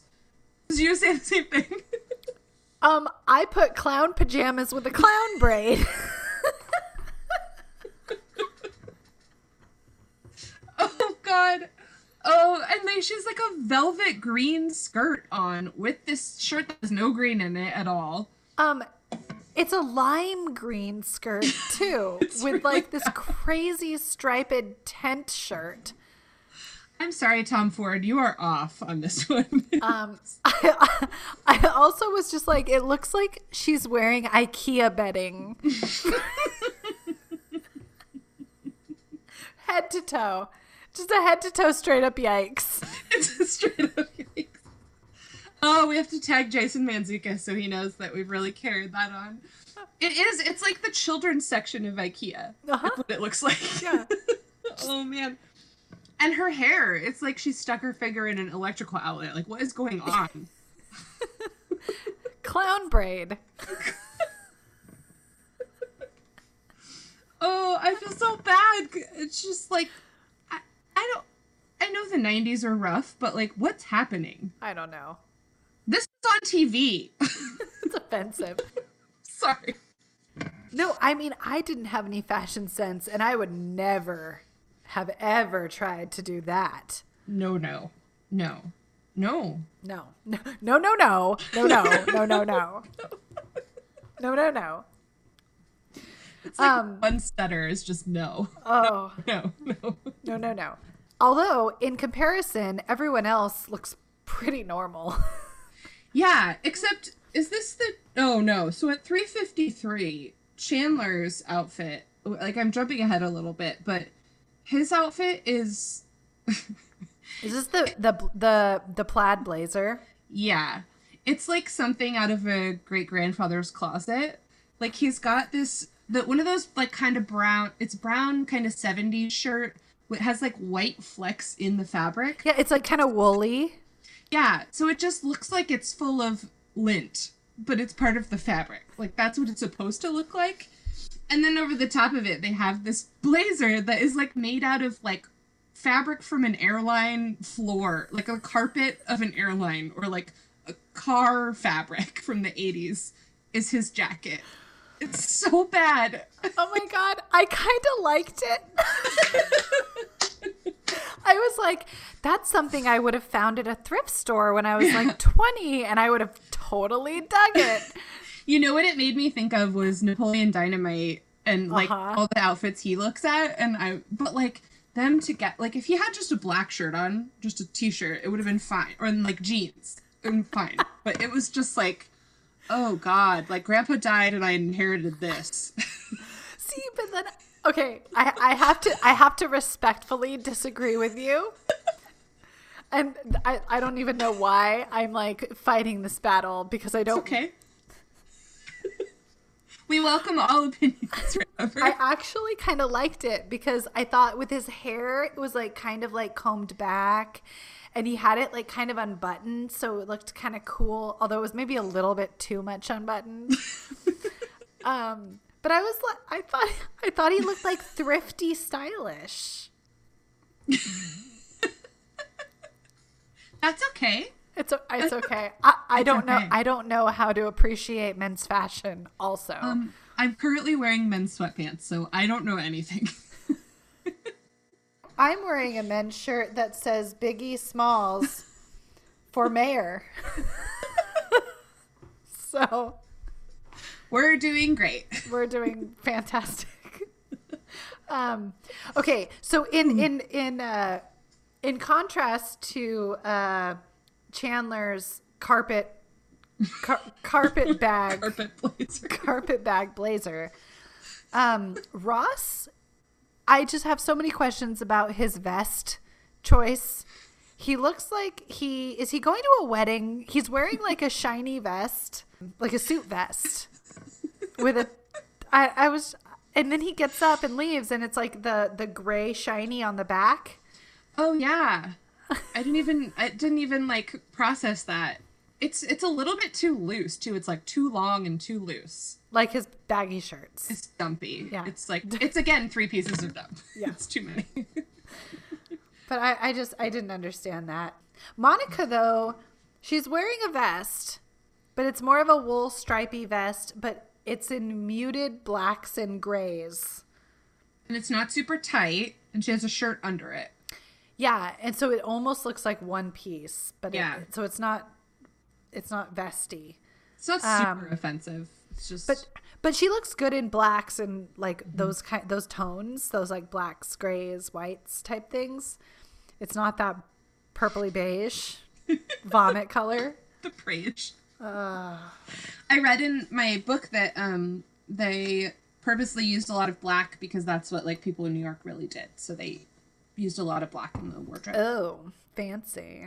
Can we talk about Joey? Yeah.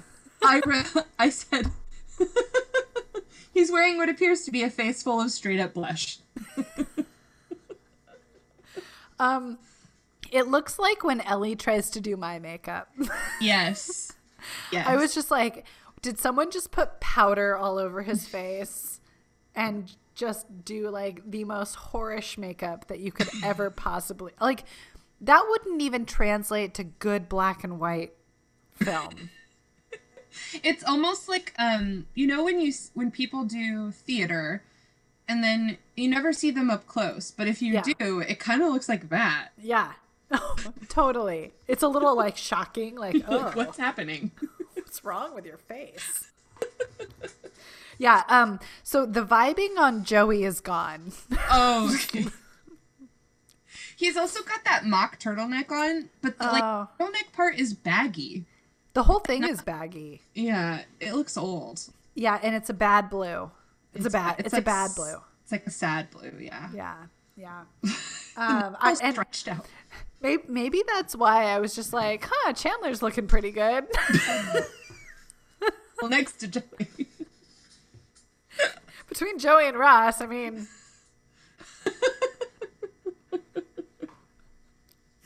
oh god. this is my life.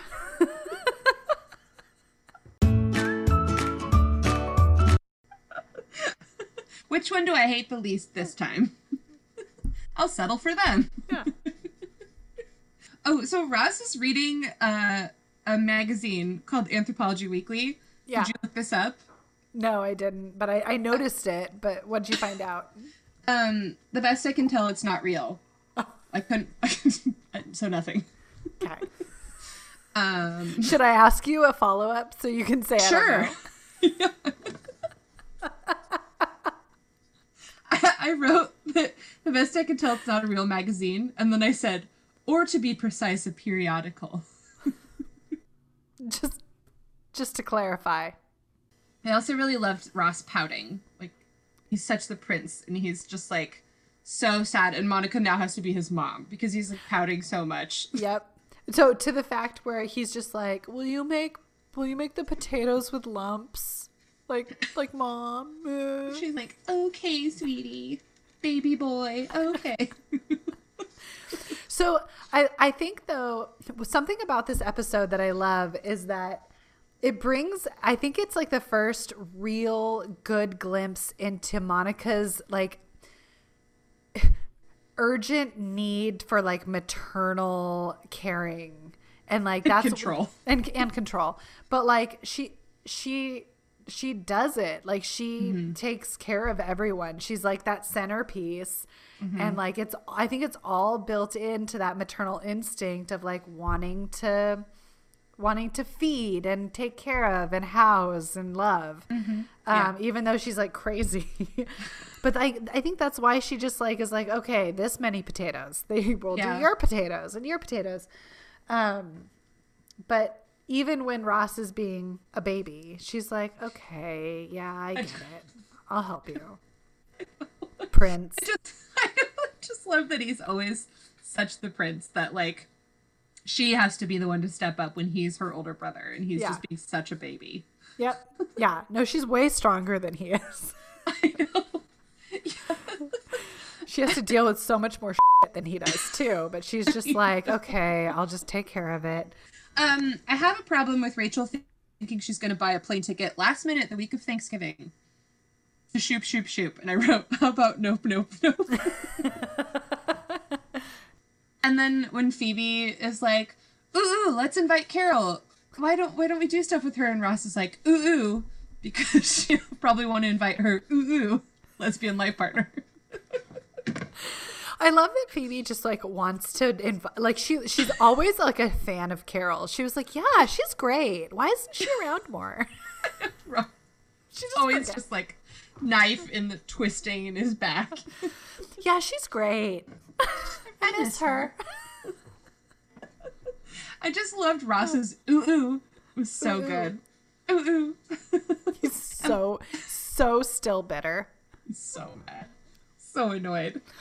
Okay, what what Phoebe talks about how she's celebrating with her grandma and her grandma's boyfriend, but they're celebrating in December because he's lunar. Yeah. Did you do some research? Uh, I did because I was like, "What does that mean?" I don't know what that means. Um, and the cl- the closest thing I could get, I could find, was that there's actually a thing. Um, there's a lunar Thanksgiving that's a Korean holiday, and it's called Chuseok, um, or Moon Festival, or it's also called Hangawi. And so I'm like, "Oh, is her grandma's boyfriend Korean?" I don't know. Um, but it's a three day harvest festival holiday that's celebrating on the 15th day of the eighth month of the lunar calendar on the full moon. Wait, the 15th month of the 8th day? Wait. No, sorry, the 15th day of the eighth mo- month. Got it. Like, that's, that's a lot of math. I can't do that. Um, which I think when I actually looked into it is not really in December, but it's more like it's like an autumn. It's a late autumnal holiday. But that's the only thing that I could find, at, even remotely, a, in reference to a lunar Thanksgiving. so there's that. Good deep diving. Yeah, Great. I, I learned something. I was like, yeah, oh, you did. That's and also the food looks amazing. I love Korean food so mm-hmm. much. I just want to put kimchi on everything. Oh, it's so good for you too. Do we then go to Carol's apartment? Oh yeah, let's talk about that. Okay. And Susan's here, your favorite. I love her so much, but I realized that she's very loud. Like mm. I didn't realize how loud she was, but like her just her tone of voice is very piercing in a way that's like it's it's just a a, a register above everyone else's. Mm. Which I like because she always puts Ross in her in his place Yeah. when when he's clearly bitter and trying to like poke her a little bit about things. Mm-hmm. She she never lets like the man get the better of her and Yeah. I, I love that she never takes the bait ever. no she t- she takes it and gives it right back Well, yeah. yeah, her like total disgust and annoyance with him is like so thinly veiled by her just like attempting to put up with him. It's just Yeah. so fantastic. yeah no I, I love their their back and forth it's it's just the best When, when he's like, "Oh, you have a lot of you sure have a lot of books about being a lesbian," and she's like, "Well, you know, you have to take a course, or they don't let you do it." So, that was like more of a Rachel voice, but she's just so just like oh that was so good deadpan. well and he just looks at her like Ugh, I hate you so much. Because he's not really trying. Right. well, and then like later when she's she's like rearranging the flowers while they're talking and she walks away and he's just like I hate like he hates her so much he just breaks the flower in half. Yeah. Yeah. He's so bitter. So, bitter. But man, okay, so her, their apartment, can we just talk about their apartment? There are a few things I really love. So, the things I love I love that there are plants everywhere. I love the colors, like the yellow brick, uh, like in in mirror like mirroring the like pink wall like it's a but it's like a bright good pink it's not like a muted it's like a very like It's not like gynecologist pink. no. Oh my god. Ugh. No, it's so it's such a like fuchsia, like boom, pink. It's an accent wall. It's really good. But there are so many statues in their have, did you notice this? no. Oh my god, I must have counted like 11 to 15 statue like individual statues of art Oh my. all around their their apartment. For one, there's a couple of weird baby cherub, like angel cherub babies. Yeah, there's one right by the door. Yeah, saw and that. I originally thought the one by the door was holding beer bottles. but I, I think that they're bells. like like a doorbell. but I was like, why is the baby holding beer bottles? Fun and kitschy. But then on the bookshelf next to the kitchen, there's like another weird angel baby statue, and I'm like, oh, this is this is now getting creepy. yeah. Uh, but there's also a lot of like, like lady pride, lady pride statues. What is a lady pride statue? well, there's there's a gold. The best one is the gold one that's up on the top of the bookshelf, and it's like a, of a like a naked lady doing this like arch, like a back arch that's like leaning up like a lion. It's actually it's kind of a cool statue, but with all of the other crap, it's it's just like starts to look junky. At first, when they walked in, I was like, oh my god, what a breath of fresh air. It's not cluttered. It's like normal colors, like one color feels good. Um, and then we got to the kitchen, and I was like, that prominent Pringles can on the open shelf. I was feeling like physically nauseous. It was so crowded. Yeah, they they like Monica, they need some cupboards. They need some just Yeah. cupboard doors. Just hang a curtain on it or something. It's bad. I do want to say their choices of flowers far mm-hmm. surpassed the ones in Monica's apartment. They were super bright and like bright colors, cheery, happy, like really nice. They weren't like the old f- grandma flowers that were half dried up. Dead flowers. Yeah. but can I point out can I point out a couple things about their their kitchen? Yes.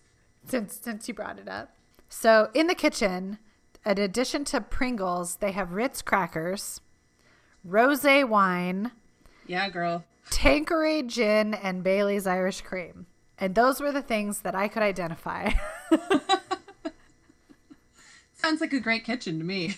Yeah. I was like, they got everything they need. and a microwave. it was just like such an odd choice because at some point we switch like you see when Carol or Susan comes in the kitchen, she blocks that shelf of food, and the cu- the shelves, the other shelves are like, you know, like a couple dishes, and it's fine. Yeah. I'm like, why would you put? Why would you choose to have this be the background? It's so busy, and like Pringles must have been a sponsor because it was like red right there. Couldn't mistake it. I also like really love a Pringle once in a while.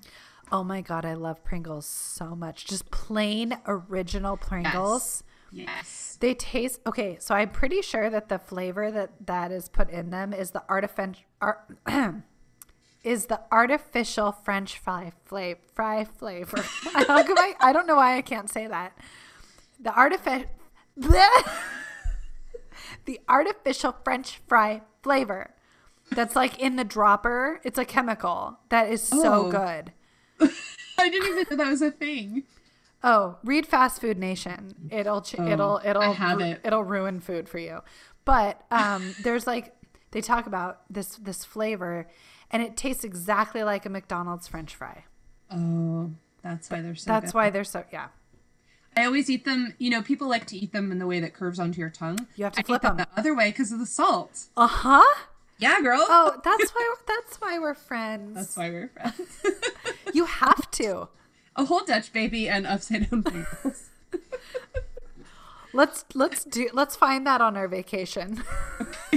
well, you'll be at an airport. It won't be hard. I feel like the only time I get Pringles is like if I'm at the airport. Like, Yeah. this is a great snack. Yeah, and you're like, I'll pay ten dollars for a can of Pringles. And then I'm on the plane, like reaching my arm into the can between my legs, like I just want a snack.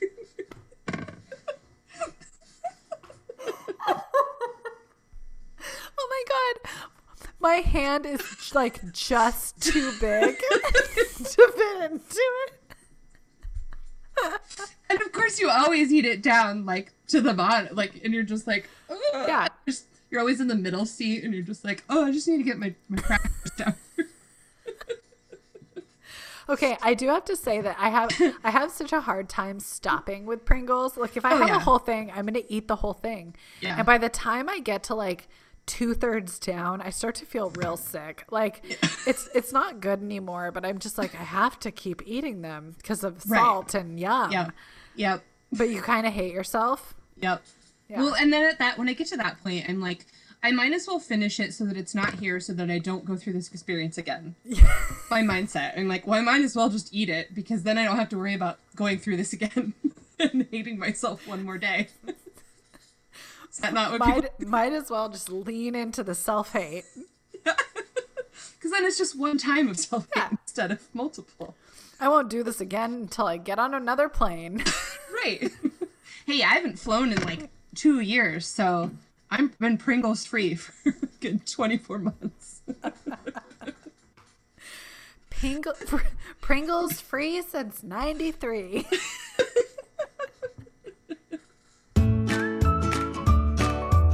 if we go back to Carolyn and Susan's apartment, I just, the, the last thing I really have to point out is just, oh my God, the couch. Did you notice just the pattern on their couch? I don't think I saw it.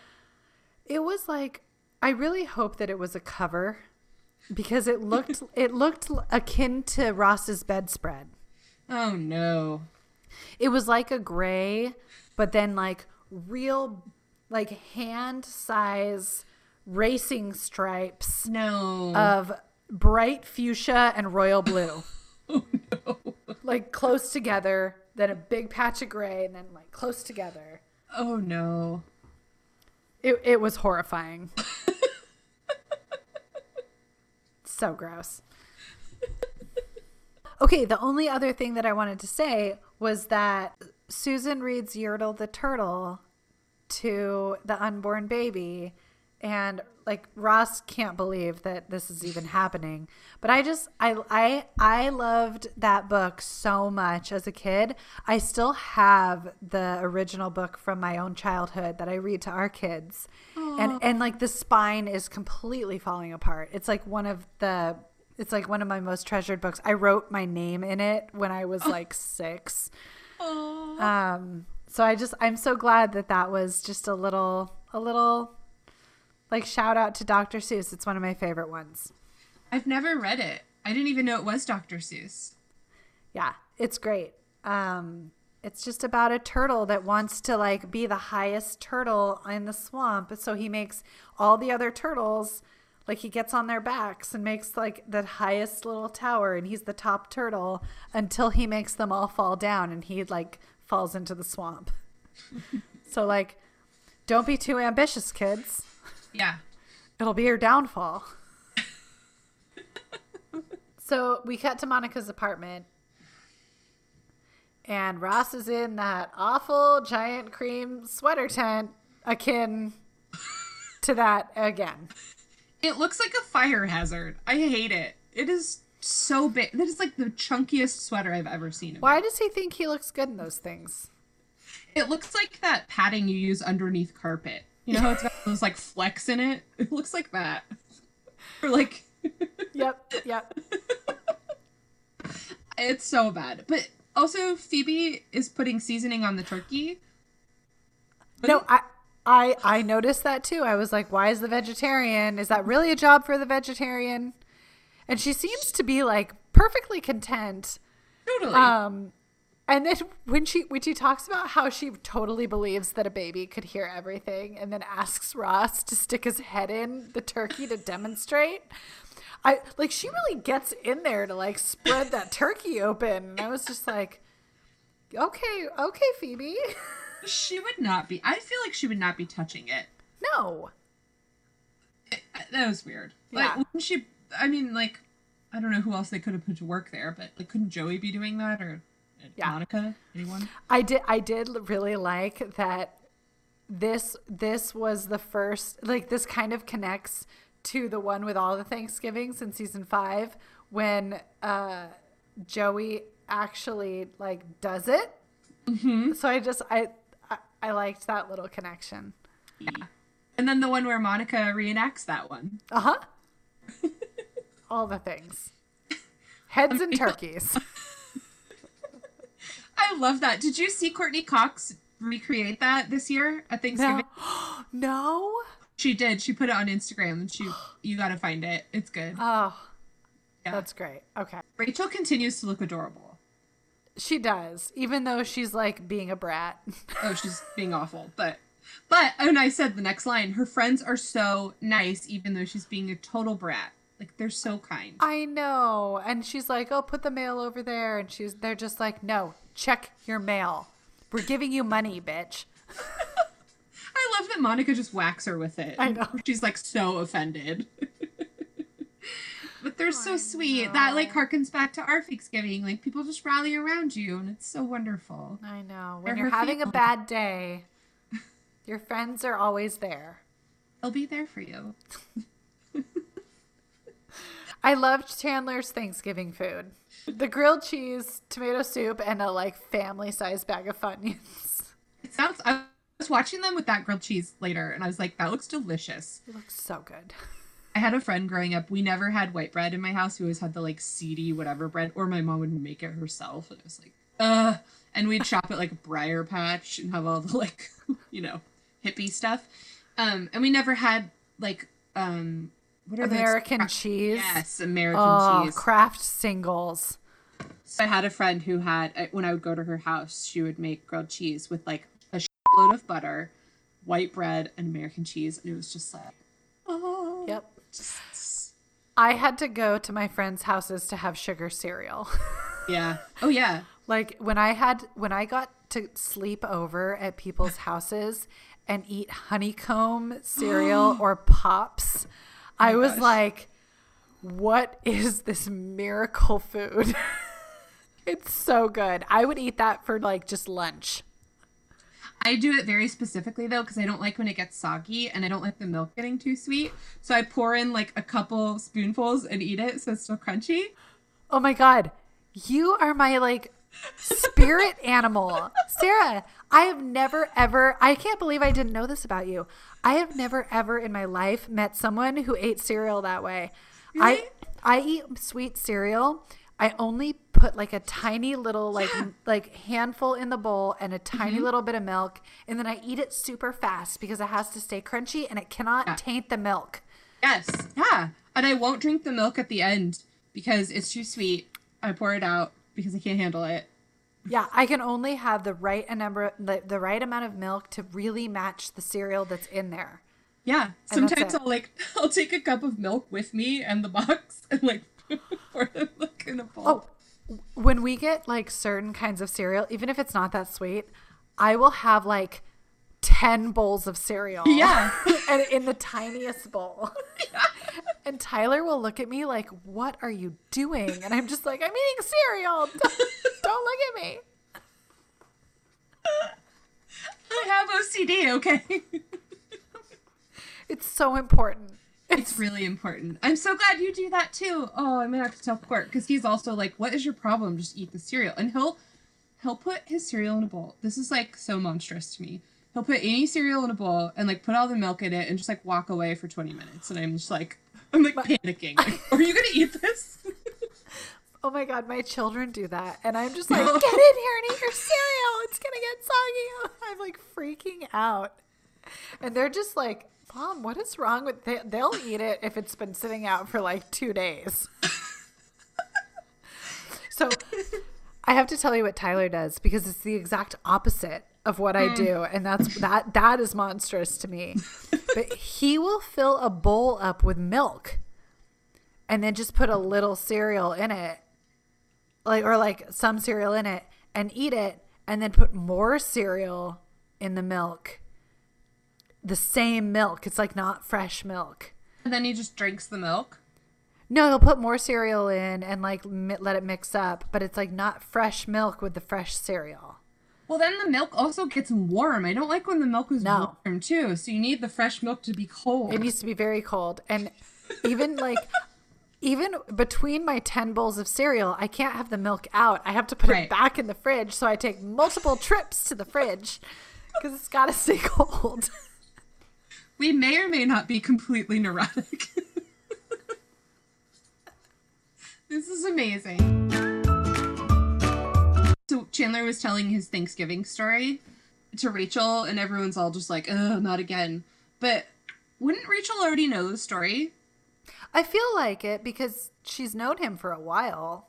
Well, and in one of the flashback Thanksgiving ones, Judy says, "Monica, come down. Everyone's here. Ross, Rachel, and the boy who hates Thanksgiving." That's true. So, Good catch. Thank you. Oh, come on, friends. So there's an extra scene on the DVD right here where um, Phoebe's pulling yams out of the bag, the grocery bag. And Ross is just like, I never saw these at mom's. and Phoebe just looks at him and is like, it's a yam. oh my God. Phoebe, Phe- when Phoebe turns into street Phoebe, I love her so much. Because she just like, don't take this in the wrong way or anything, but back off. I loved that. It was so good. Oh. She has like not a lot going on in this episode, but the moments that she has are all just like really sticking it to people. She's Yeah. just like with that pie in Chandler's face and Oh man, when she when she just like floats the pie in, do you her facial expressions are just gold. Like she like kind of does this like little eyebrow raise and is like, ah, "I'm messing with you." I was wondering if like there are bloopers from that scene if she broke there because she looks like she's like she's totally taunting him but also like oh my god I'm gonna start laughing this is so stupid. We cut to Joey in the subway. Um, I do want to point out that he, I really love his big gray wool coat. It's great, and Yeah. it has like a like cool houndstoothy pattern to it. It's very New Yorky, classy.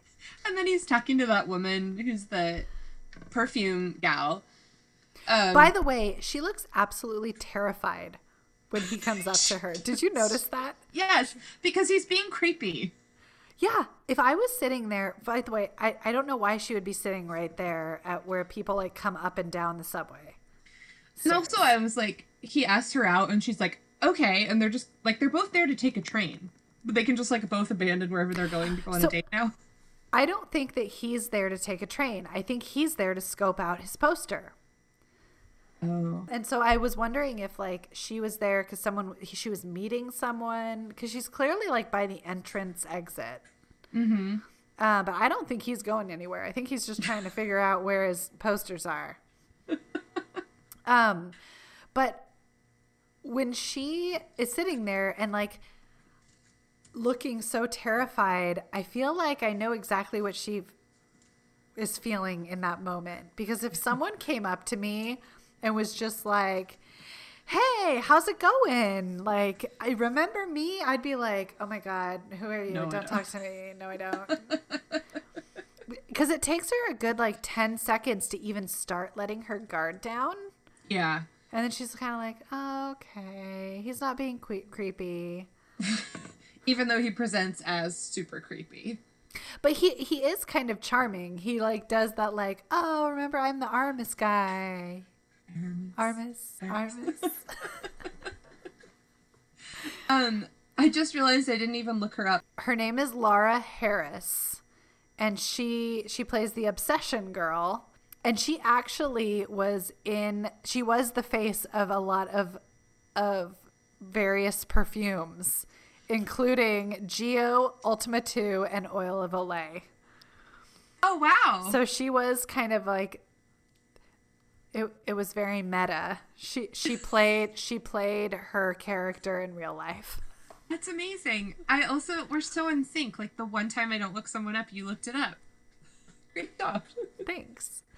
Um, IMDb says that she began modeling part time for tuition money to pursue her French literature major, but soon took it to full time, which then led to acting. Um, can I also tell you a quick fact? Yeah. She she became a psychotherapist. Oh, really? Look Yes. at her. I know.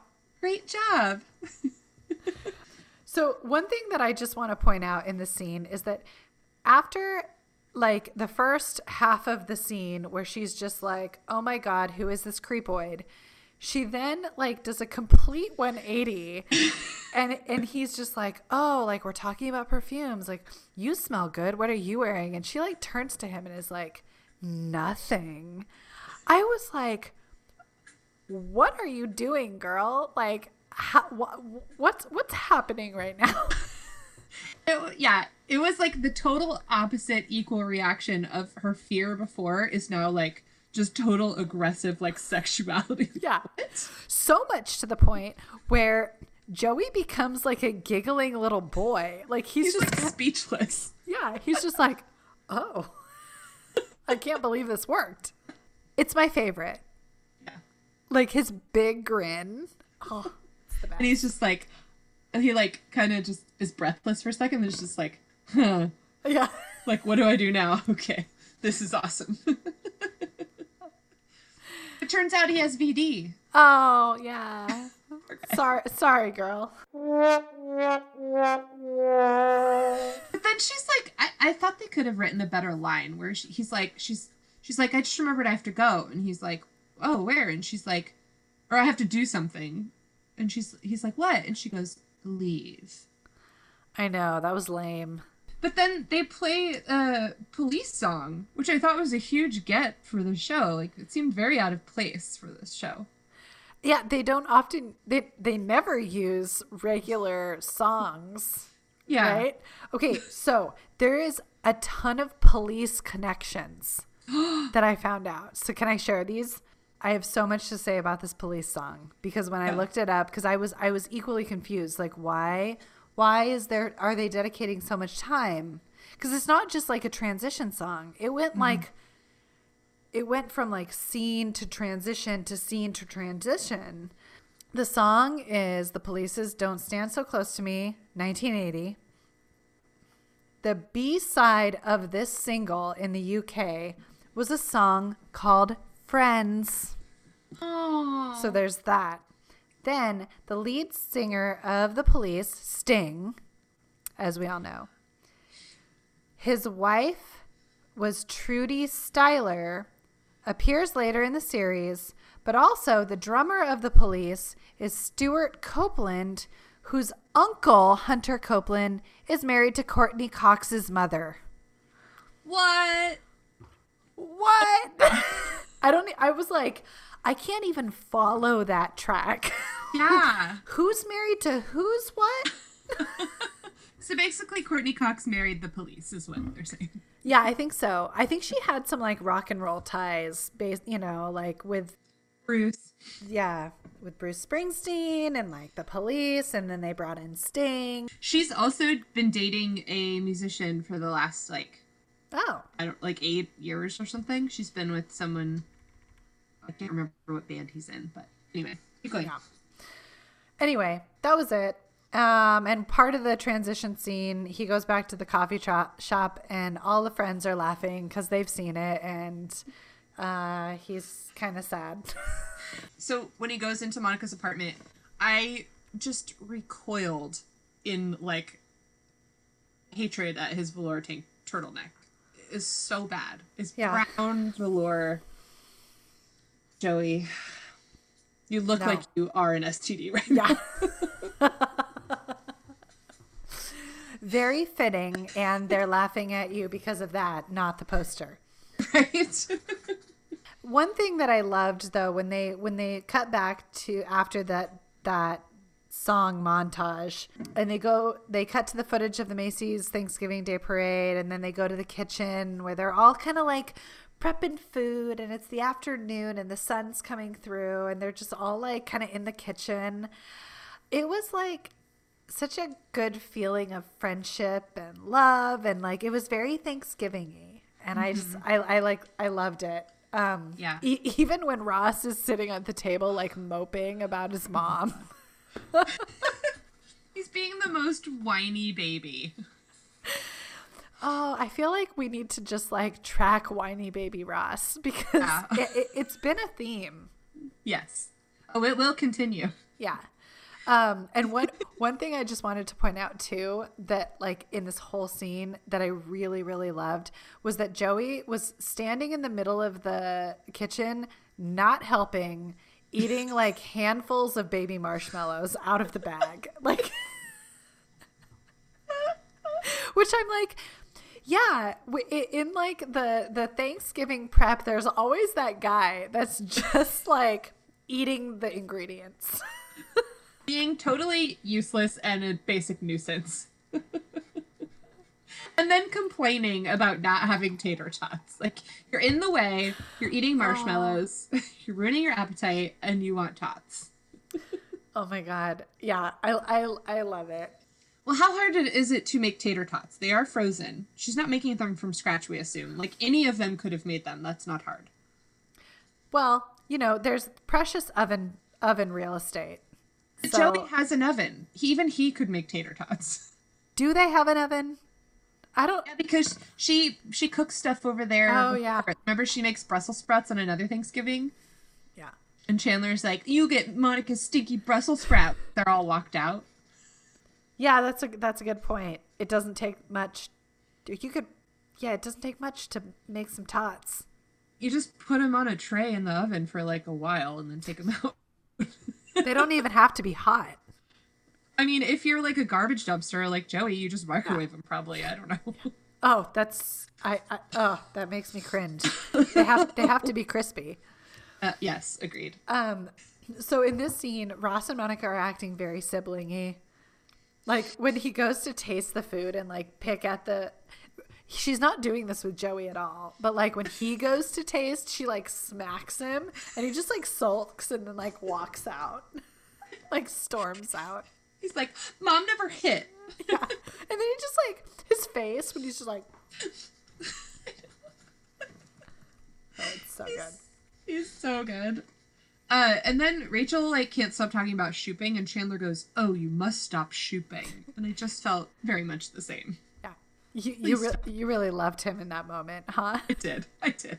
Felt kindred spirit with him. I forgave the jacket because he really said what we were all thinking. Please stop it. Stop. Stop shipping. Stop. And then uh Rachel comes out. I know this is jumping ahead a little bit, but she comes out of her bedroom with her skis. Are we to believe that she keeps her skis in that tiny bedroom? And where?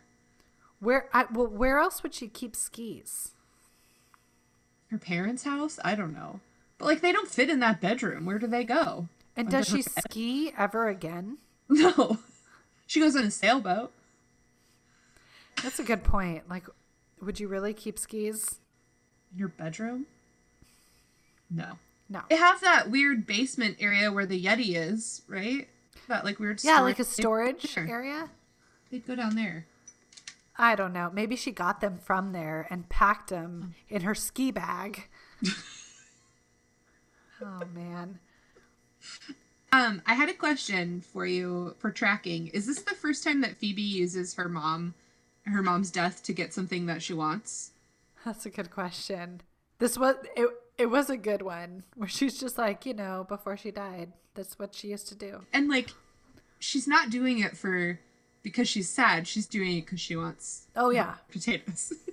yeah. but I mi- think I- might I- be the first time. I think it is. I think it is. We'll we'll have to see if she does it more. Um, but when Chandler bursts in and is like, "Underdog has gotten away," so I have to point out when he bursts in, the door was unlocked from the outside, mm-hmm. and then they all rush out. I was trying to find out. It looks like someone grabs like the lock or like turns something, and I couldn't te- really tell. But then I was like, if someone did do it, and Monica was saying, "Oh, lock the door, grab the keys," then that would mm-hmm. make sense. But I just there was he leaves and comes back. I was wondering if maybe the door handle has like a little thing that you can just like click as you're pulling, Yeah. you know. And so that's how I justified that in my brain. Yeah. But but yeah. I, I, I did think though that the way that Courteney Cox delivered that line, like, get got the keys, like it wasn't. It was a little ambiguous. Yeah, it was. She was kind of like, got the keys. She went both up and down. Yeah. so I liked that. Yeah. Yeah, knowing that that was coming, I was listening to the way she said it, and it was kind of like, but and Rachel's just like, okay, like, I gotta go. So when we go to back to mm-hmm. Carol's apartment, I love how awkward Ross is. Oh my god, in every way. Like his voice, his body, every So good. his physical comedy is so good. Like the way he's trying to talk to the belly, he's just like can't he can't figure out how to be comfortable or No, he tries to get on his belly and his feet are like up. and he's just like, I can't do it, I can't do it. so good. Um, okay, can I tell you that I loved his um, acoustical advantage comment? I know. where he's just like, where do I where do I aim this? Where do I talk? I mean, I can think of an acoustical advantage, and the visual of him yelling into her vagina is like, like I could not stop laughing.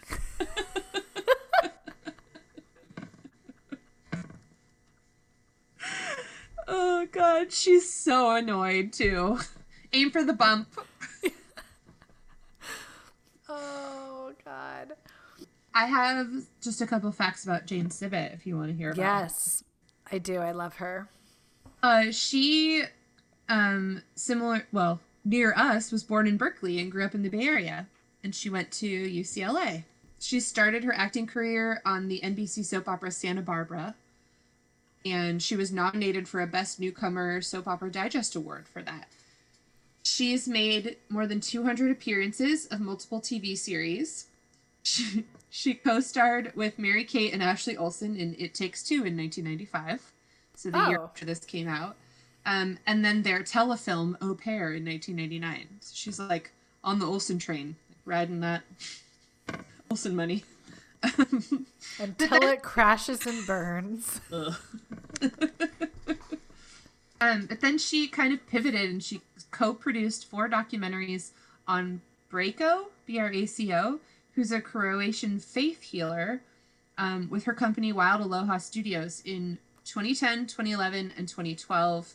And then the last one was released in 2013.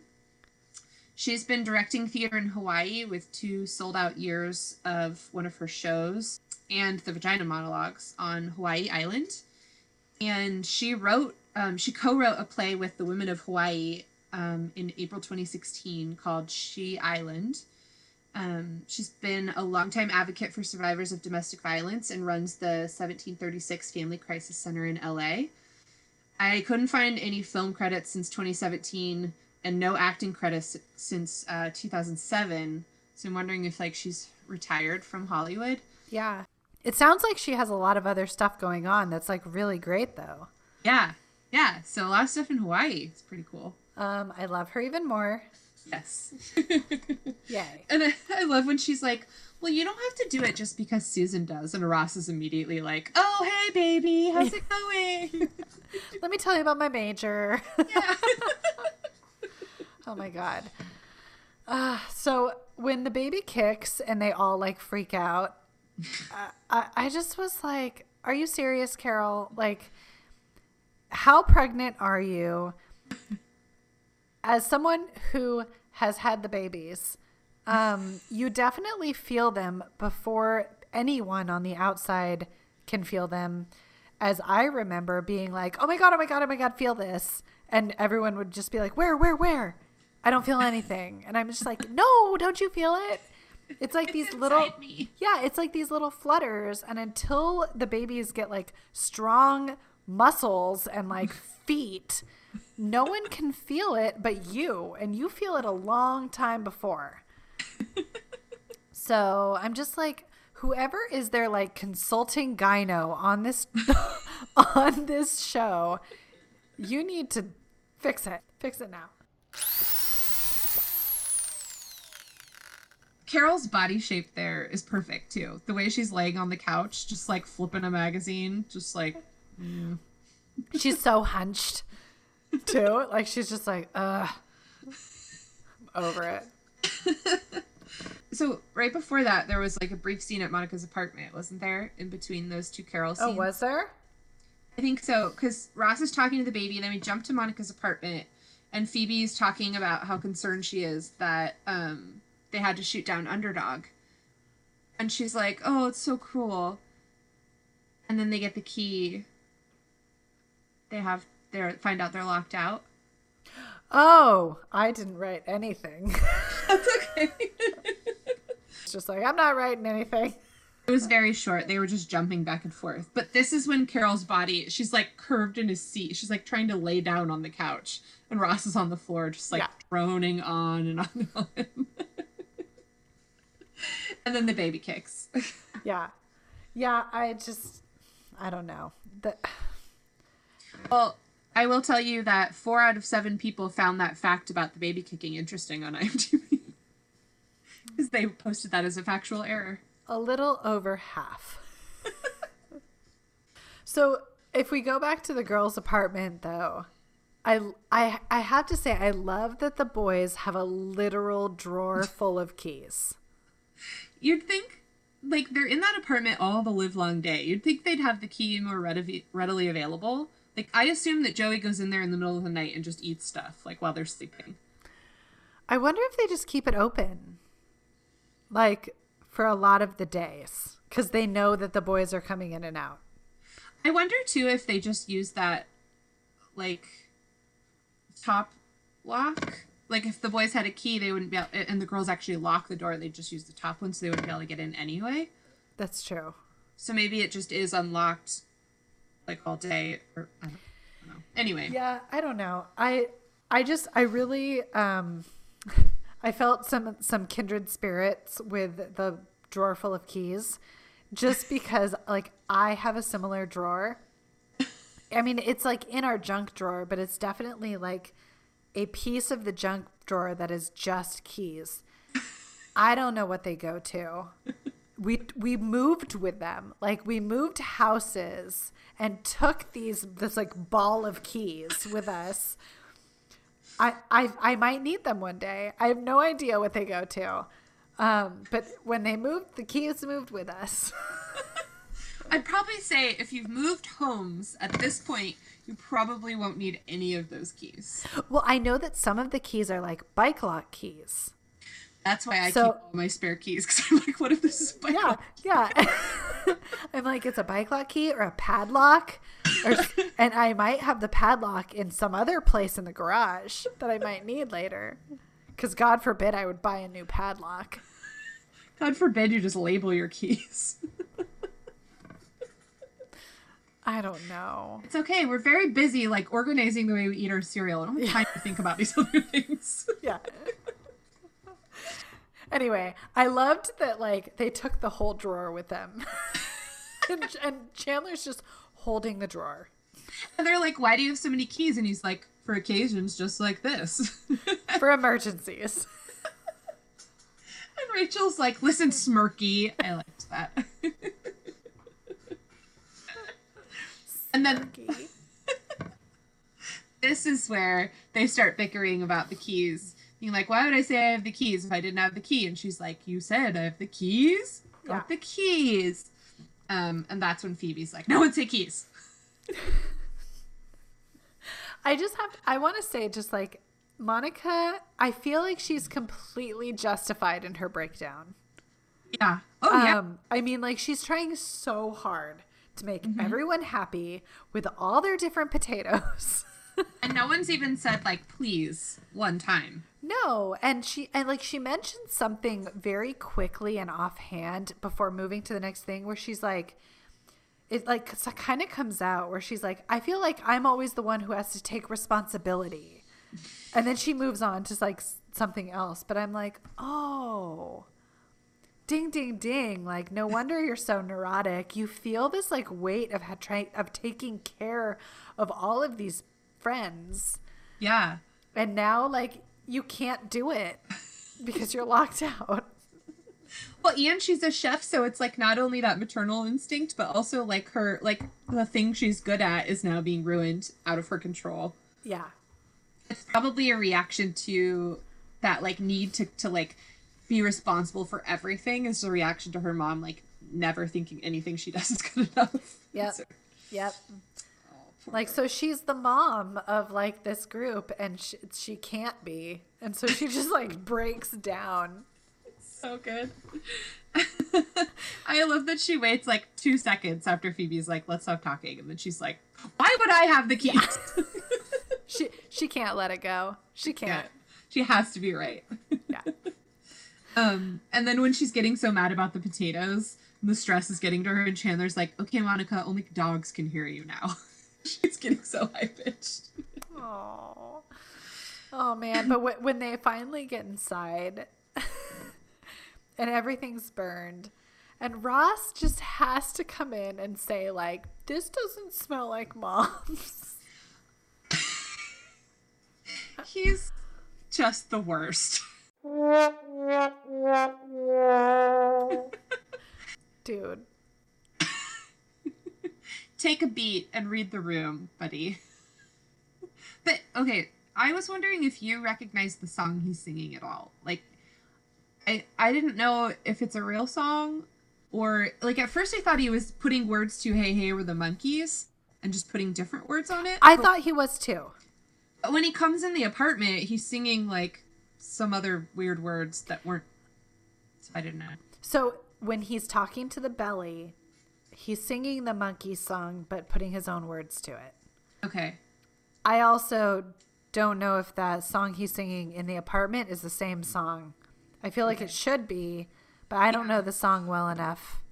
Okay. Yeah. Yeah, I don't know the words to that song outside of "Hey Hey We're the Monkees." They say we like to monkey around. Same.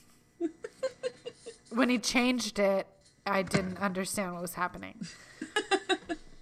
I and I loved Chandler's face when they all start fighting. He's just so happy. This is his wheelhouse. He gets Yep. this is his comfort zone. Yeah. He finds comfort in dysfunction. Yes. Yeah. This is familiar. Yeah. But then when they when they like transition to later on in the night and they're like all sad when everything's cleaned up and done. I feel like Phoebe always kind of saves the day a little bit.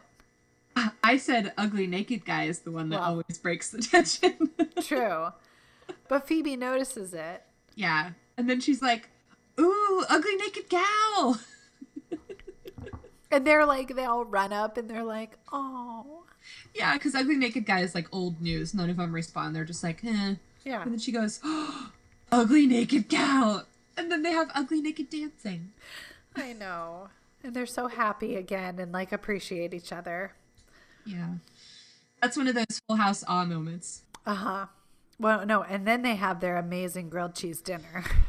Oh, his cere- Chandler's ceremonious carving of that grilled cheese. I I like I wanted to get up and make a grilled cheese. Oh, it's so good. And There's there's nothing better than grilled cheese and wine. oh my god, you know what's better than grilled cheese? I made like you know how if you caramelize onions for like a really long time they get really jammy? Mm-hmm. I made like a caramelized onion grilled cheese with like bread I made. Just like slathered the bread in butter and then I I used I think like Gruyere, like some fancy cheese, and I did jammy grilled onions. And I just ate the, I, and it was like bread I made. The slices were like this big, like this long, because it's like a big round loaf. Yeah. Oh my god! And I think I put some arugula in it. It was so good. My mouth is filling with saliva. Oh my gosh, I, I'm so hungry. um, and then Phoebe is telling Monica and Joey why they have to split the the grilled, like why they have to make a wish when they split the grilled cheese. And I love how she's like, you know, Thanksgiving. Thanksgiving, tear it apart. Um, did you notice how how much of Joey's hand was like grabbing? oh yeah, I was like, just the tip, and he had the whole thing. yeah, I was like, you would definitely have like more of the bread. It's not equal. No, but he did wish for the bigger half, so True. his wish came true. Lovely, simple little Joey. Yes. Tell us your wish. He's like, I bigger did. half. I- Nothing deep here. No. and then I said, they all have a nice time together because they're they all have a nice time because they're together. Where friendship. It's true. No, as dysfunctional as they are, they're they need each other and they love each other. Yeah. Chandler gives a great rousing speech. Just I'm thankful that all your Thanksgiving sucked. and it's perfect. Yep. Perfect. Then we go the tag. Oh yeah. So I'm I'm gonna enlist your help because I couldn't the credits when I was watching it were over the top of it. Okay. Yes. them all. Same for me. There was one that I missed. Me too. It was And probably the was over the it- top. It, was probably the same one. So first it's bladder control problems. Yep. And then it said like stop and I couldn't read what the word was. It said like it looked like it said wet bedding, but uh, Yeah, I could I couldn't read that one either. And then it was hemorrhoids. yeah. Yeah. Freaking Max Wright, Mr. Terry of the coffee shop was over the top of it and I couldn't I watched the DVD and the streaming one and I couldn't find it. It was something bad. But then he wins 3 Tony awards and he's happy with that. He's got one poster down. he no longer has VD. Yay. Yay! Man, I feel like for the one about underdog, where underdog gets away, it's just that was just a tiny little chunk of that episode. I know. He is a very like an afterthought of the whole thing. Yeah, Yeah. That one had a lot going on in it. yeah. Oh, but it was a good one. Yeah. Great job. You too. The next time we do this, I'm going to see you in person. I'm so excited. Oh my oh gosh, we have to figure out how to podcast in real life. I know I don't know how to do anything off Zoom. I was this is this is so bad, but I was even thinking like maybe I'm going to be nervous to see you in person because I don't Oh, anybody in person anymore. Like it's I'm- just so weird. you know that we can give each other hugs, right? Yeah. I can hug Yeah. you. And like that makes me so happy. Oh my god, I didn't even think about that. I'm gonna cry. oh, oh I'm so excited. Oh, I am a little nervous too, though, but I'm like, it's good. It's good nervous. Yeah. It's just like a thing that I was like, oh my god, I only I don't see anybody anymore, except on a computer. Like, what will it be like to see someone in real life? like, have someone in my car? Is that allowed? We're both fully vaccinated. I think we can we can handle it. Also, I don't go anywhere or see anyone. So, and you don't Same. either. Nope. Yeah. oh my gosh, I can't wait. I'm so excited, and I'll be there for you. I'll be there for you in person. I'll show up with like a breakfast pizza sack for you. Oh, a breakfast burrito sack. Yeah. Oh yeah. But I'll take Oh. the cover off so it's like real soggy. Okay, just the way we like it. Oh, I love you, Sarah. I love you too. Bye, friend. Bye, friend. Better Friends podcast is created, produced, edited, and all the other things by Ashley Madden and Sarah Reinen. Please rate and subscribe wherever you get your podcasts. Send us your questions to betterfriendswatchingfriends at gmail.com. To find out more about Better Friends, please check us out on Twitter at BetterFriendPod or on Instagram at BetterFriendsWatchingFriends. Thanks for listening.